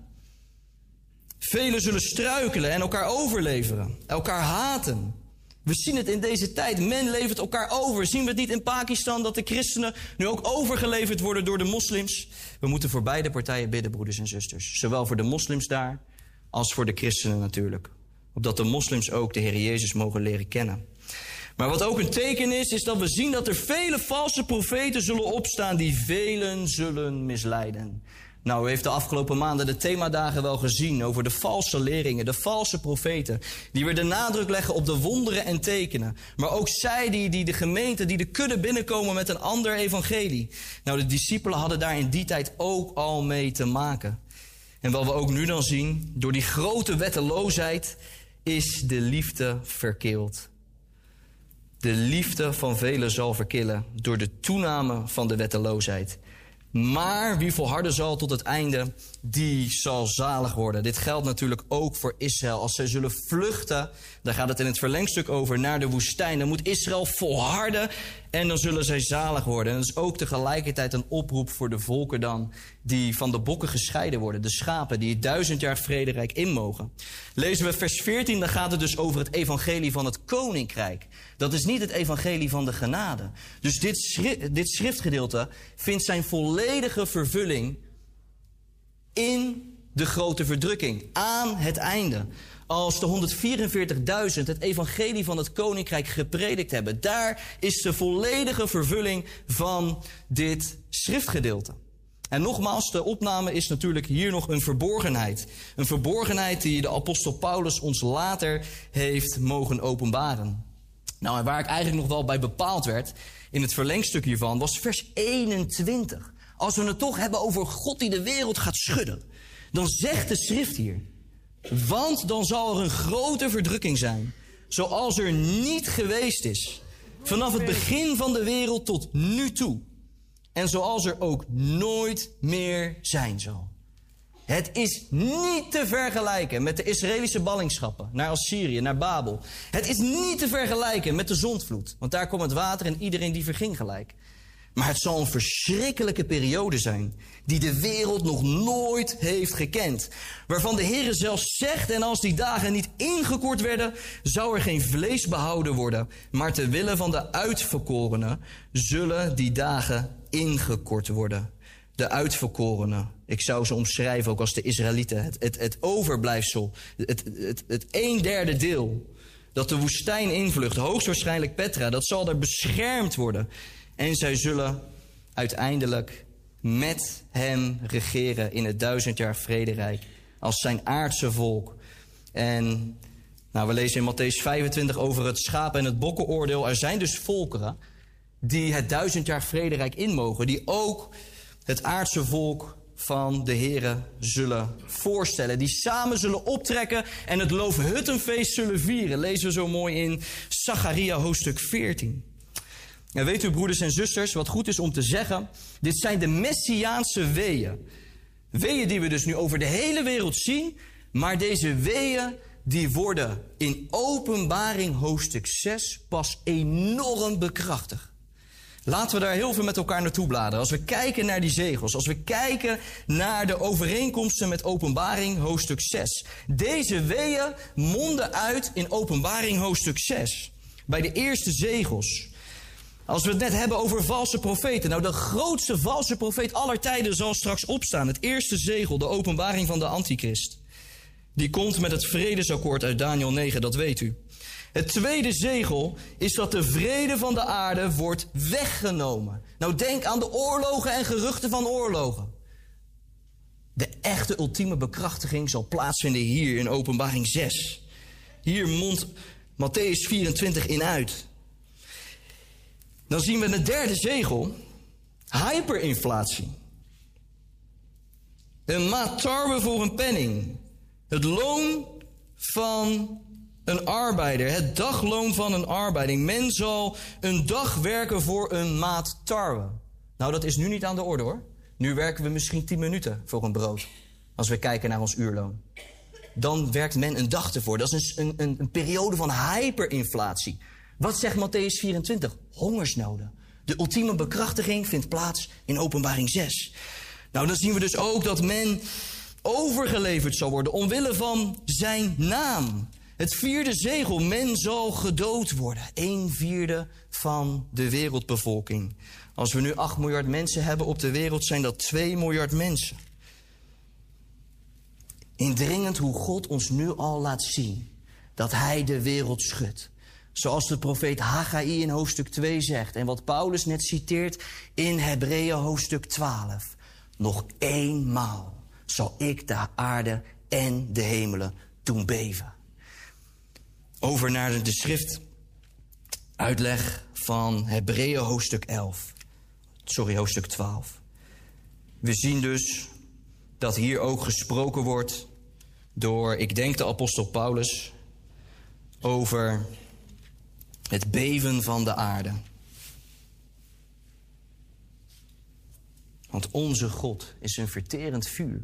Nou, wat goed is om te zeggen als we die Hebreeënbrief lezen, er wordt een vergelijking gemaakt tussen het oude en het nieuwe verbond. Het oude verbond was heerlijk, maar het nieuwe is natuurlijk nog veel beter. Dat lezen we ook in 2 Korinthe 3. Als die bediening van het oude verbond al een heerlijkheid was, hoeveel te meer zal de bediening van de geest in heerlijkheid zijn? Waarin we nu eh, de geest als onderpand hebben gekregen, waarmee we verzegeld zijn tot de dag van de verlossing. Nou, daarom moeten wij als gelovigen ook ernst maken met het spreken van God in het nieuwe verbond. Zoals we vandaag ook proberen te doen. Ik ga deze, deze, deze eh, preek ook weer op mijn kanaal zetten. En dan ga ik vragen of mensen het doorsturen naar ongelovigen. Opdat zij zien dat Gods woord de waarheid is. Dat, dat Gods woord over al deze dingen spreekt die in de wereld gebeuren. En we kunnen vanuit Gods woord de dingen in de wereld begrijpen. Waarom en waartoe. Nou, allereerst dus wordt de verschijning van de Here op de berg Sinaï benoemd. Die plaatsvond toen het oude verbond werd gesloten. En weet u wat zo bijzonder is? Er wordt hier gesproken over bazuingeschal en het geluid van woorden. En er staat zelfs in Exodus 19 dat heel de aarde beefde. Staat in Exodus 19. Heel de aarde beefde bij de verandering van de bedeling. De wet kwam, de aarde beefde. Nou, we zien dat dus ook als we kijken naar Handelingen 2. Heel mooi als uh, de eerste gemeente ontstaat. Bladert u even mee naar Handelingen hoofdstuk 2.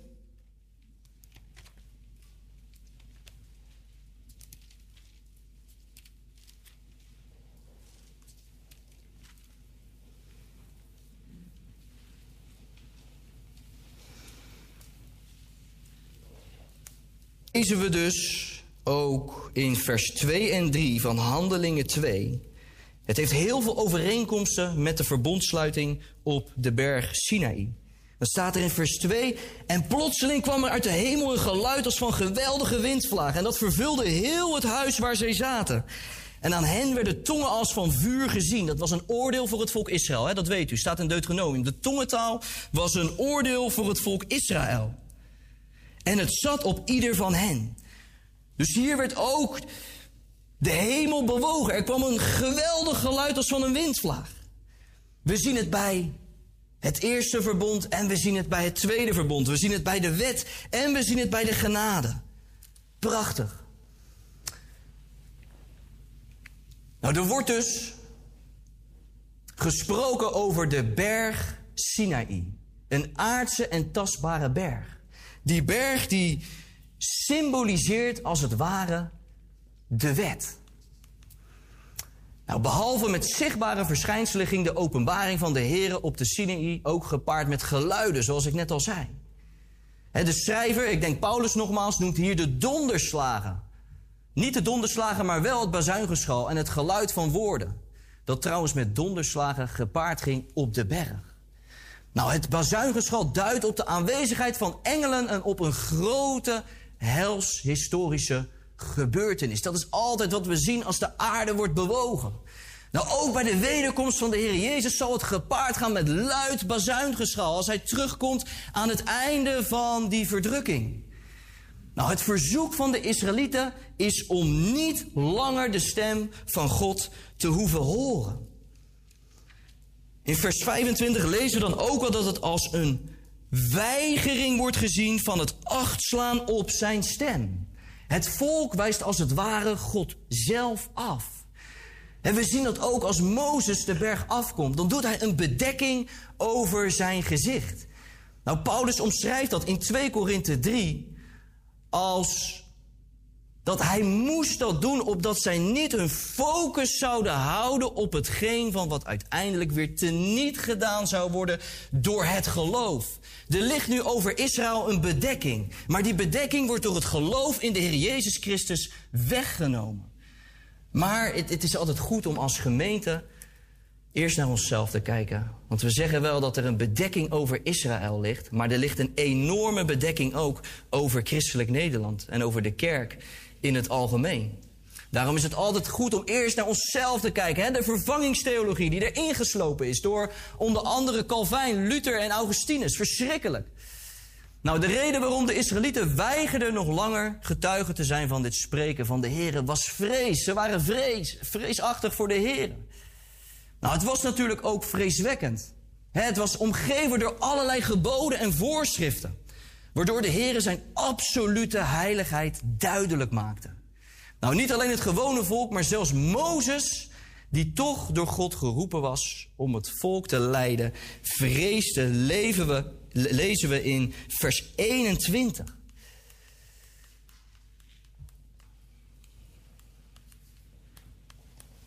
Nou, de verschijning van de Heer op de Sinaï was één en al vrees. En Mozes legt in Deuteronomium 9 uit waarom hij bevreesd was. Hij was bevreesd voor de toorn van God die over het volk zou komen uiteindelijk. En weet u, broeders en zusters, ik ben soms ook wel eens in de geest bevreesd voor de mensen die ik ken, die achterblijven, die de Heer Jezus nu nog niet kennen.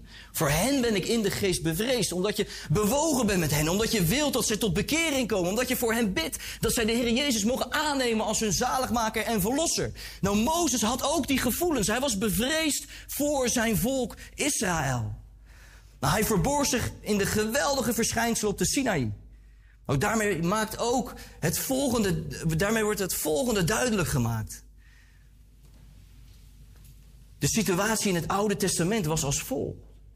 Er was nog een scheiding tussen mens en God. De mens wiens zonden niet werkelijk werden verzoend. Het offeren van bokjes en kalfjes diende tot bedekking van de zonde, maar nog niet tot verzoening. En daarom konden zij nog niet tot de heilige God naderen. En daardoor bleven zij ook bevreesd.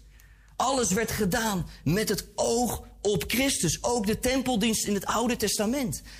Broeders en zusters, hoe anders is dit nu binnen het nieuwe verbond? Het, het vlees van de Heer Jezus, lezen we ook in die brief, wordt gezien als het voorhangsel. Toen hij de geest gaf, werd het voorhangsel van de tempel gebroken. Met andere woorden, de Christus zelf is het voorwerp van de geopende hemel. Ik zei dat gisteren ook nog bij de doop. Door hem kunnen wij komen achter het tweede voorhangsel, in het heilige der heiligen. Wij zijn door het bloed van Christus in, in dit nieuwe verbond dichtbij gekomen. Wij die voorheen veraf waren.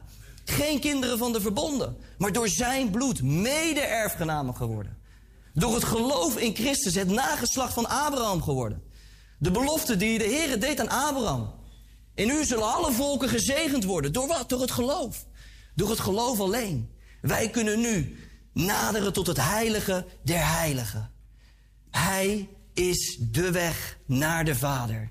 Want door hem, door één geest, zowel Jood als Heiden, hebben toegang tot de Vader. Hij is het voorwerp van die geopende hemel.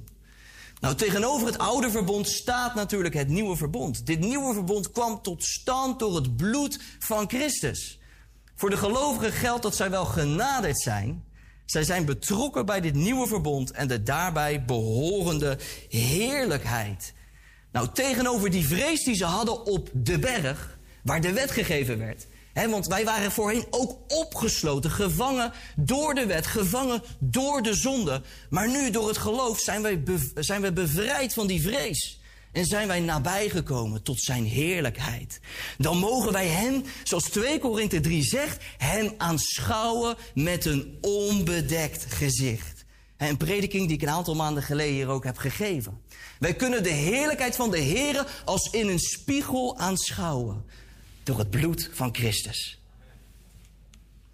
Nou, tegenover de aardse berg Sinaï staat nu de berg Sion. De stad van de levende God, zoals we net hebben gelezen. Het hemelse Jeruzalem. En weet u, terwijl ik dit las, moest ik denken aan de woorden van Paulus in Galaten hoofdstuk 4. Bladert u met mij mee. Want we hebben het hier over de berg Sinaï. Het eerste verbond, de wet. Maar we hebben het hier ook over de stad van de levende God, het hemelse Jeruzalem. Dat de genade laat zien en onze positie in de hemel. Kijk wat Paulus hierover zegt, over die twee verbonden. Die gesymboliseerd worden door Hagar en door Sarah. Galaten, hoofdstuk 4, Korinthe en dan krijgen we Galaten.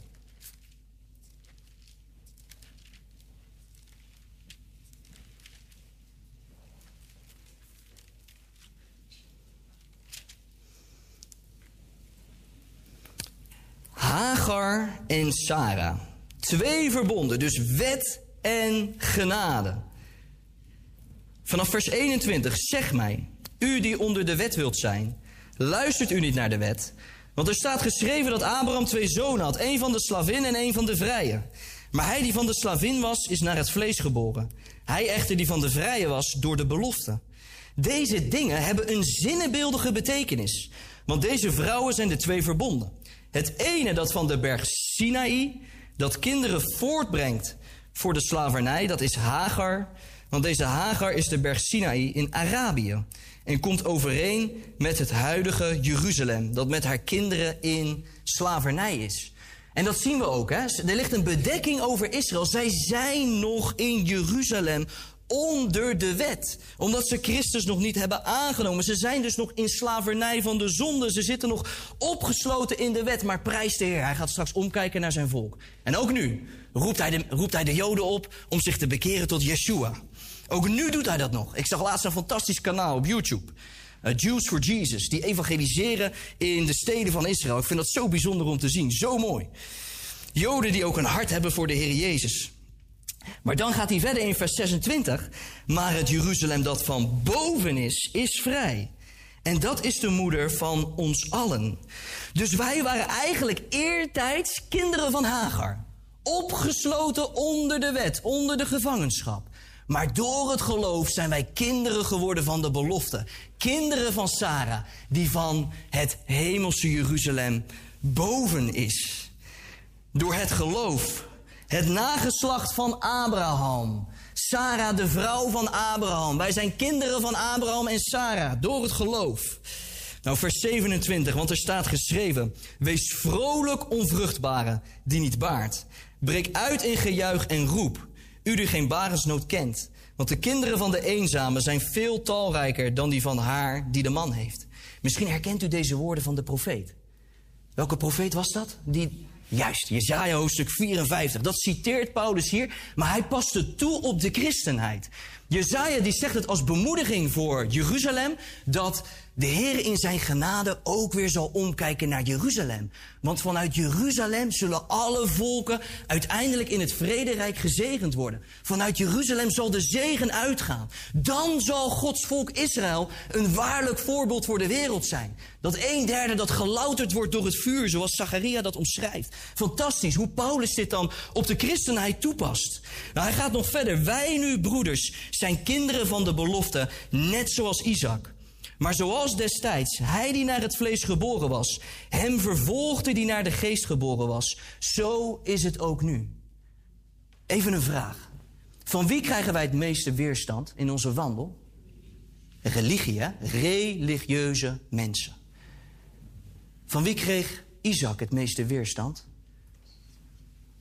Juist, ik hoor het al. Ismaël. Hij, die een zoon van Hagar was. We zien het hier zo nadrukkelijk dat de religieuze mens, hij die niet naar de geest geboren is, weerstand biedt aan hem die naar de geest geboren is. Nou, wat zegt de schrift echter in vers 30? Jaag de slavin en haar zoon weg, want de zoon van de slavin zal beslist niet erven met de zoon van de vrije. Daarom, broeders, wij zijn geen kinderen van de slavin, maar van de vrije. Wij zijn in Christus Jezus vrijgemaakt, volledig vrijgemaakt van die ellendige wet waarin we opgesloten zaten.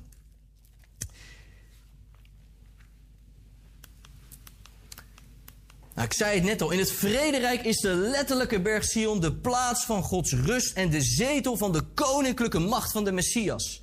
De Hebreeën zijn nu al tot die berg genaderd. Dat betekent dat het hier niet gaat om de aardse berg, maar dat gaat om waar de berg het symbool van is. Ik zei het al, van de genade en van de hemel. We hebben als gemeente een hemelse roeping, een hemelse bestemming. Alle zegeningen die we mogen meemaken vanuit de hemel, die komen vanuit het volbrachte werk van Christus aan het kruis van Gogota. En ik werd gisteren nog zo bepaald ook bij die woorden van Petrus.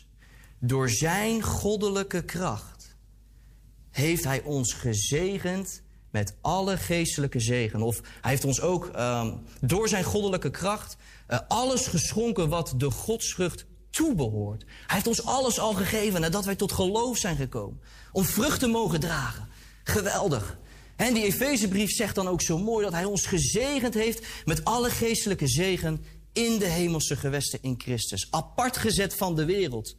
Ook al zijn we in, in, in deze zandwoestijn, we zijn apart gezet. En we mogen zijn licht hier op aarde verspreiden.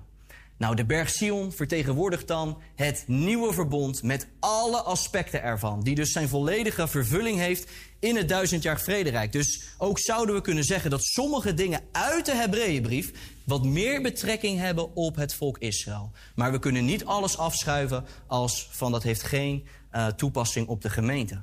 Nou, denk dan bijvoorbeeld als het meer over Israël gaat, het nieuwe koningschap, het nieuwe priesterschap, de nieuwe eredienst, de nieuwe woonplaats en de nieuwe rustplaats. En dan mogen wij als gemeente met hem regeren als koningen en priesters.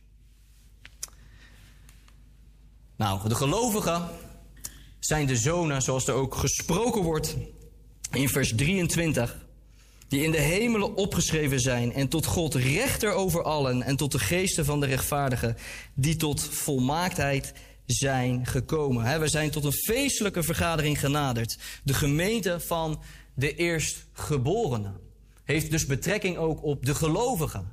Jezus is de zoon, de eerstgeborene. De verwijzingen staan tussen haakjes. De gelovigen zijn de zonen en in Christus eerstgeborenen.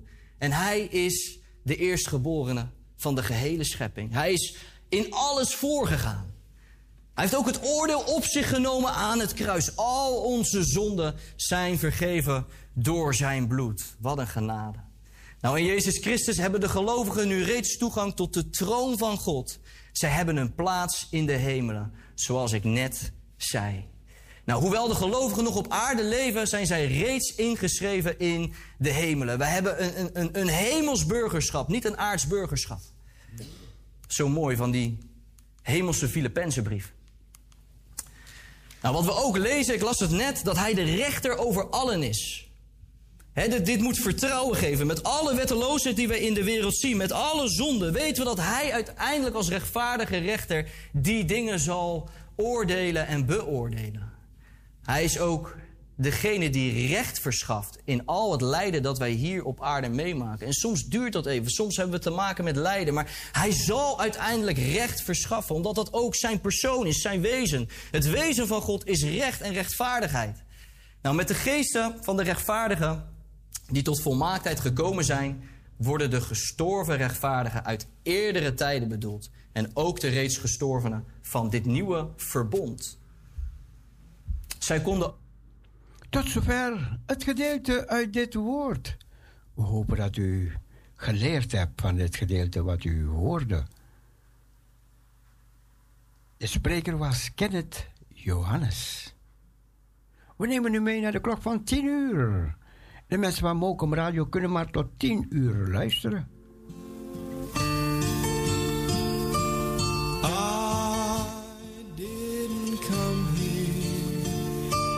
To ask you for anything. I just dat u geleerd hebt uit het gedeelte dat u hoorde.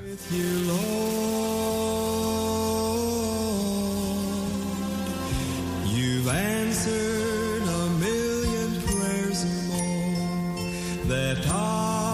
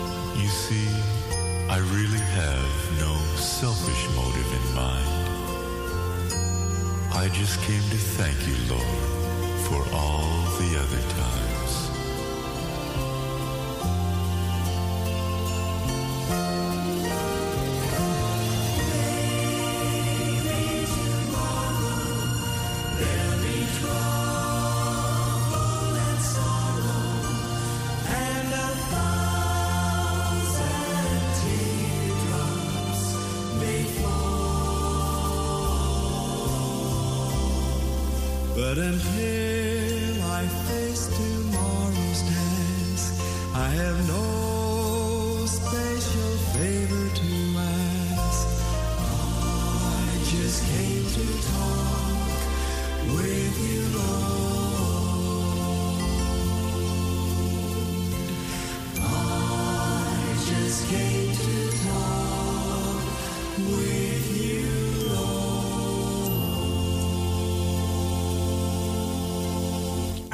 came to talk with you, Lord.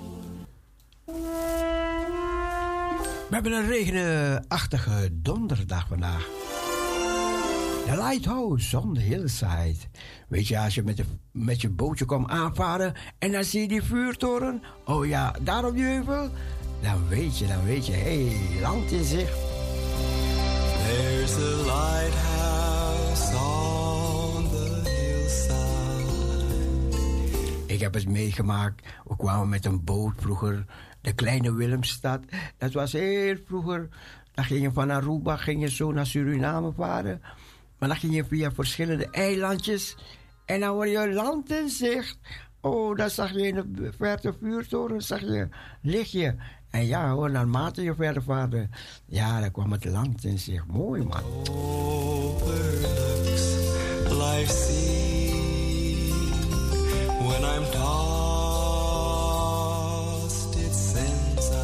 En zo zijn we nu ook op onze levensschip.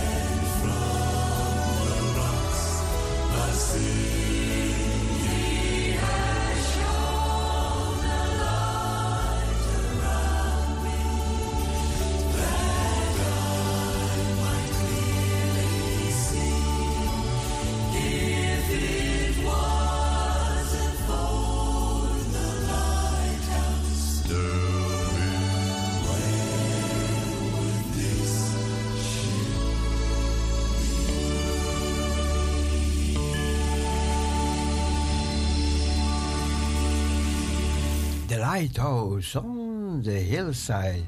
I'm feeling at home in the presence of Jesus. We nemen afscheid van de mensen van Mokum Radio. Maar als je zegt je wilt meegaan, en nou schakel over op internet. Ja, internet, dan ga je naar gospelradioparousia.nl. Nog een keer, gospelradioparousia.nl. En daar kan je nog met ons meegaan. Waarschijnlijk gaan we door tot de klok van 12 uur.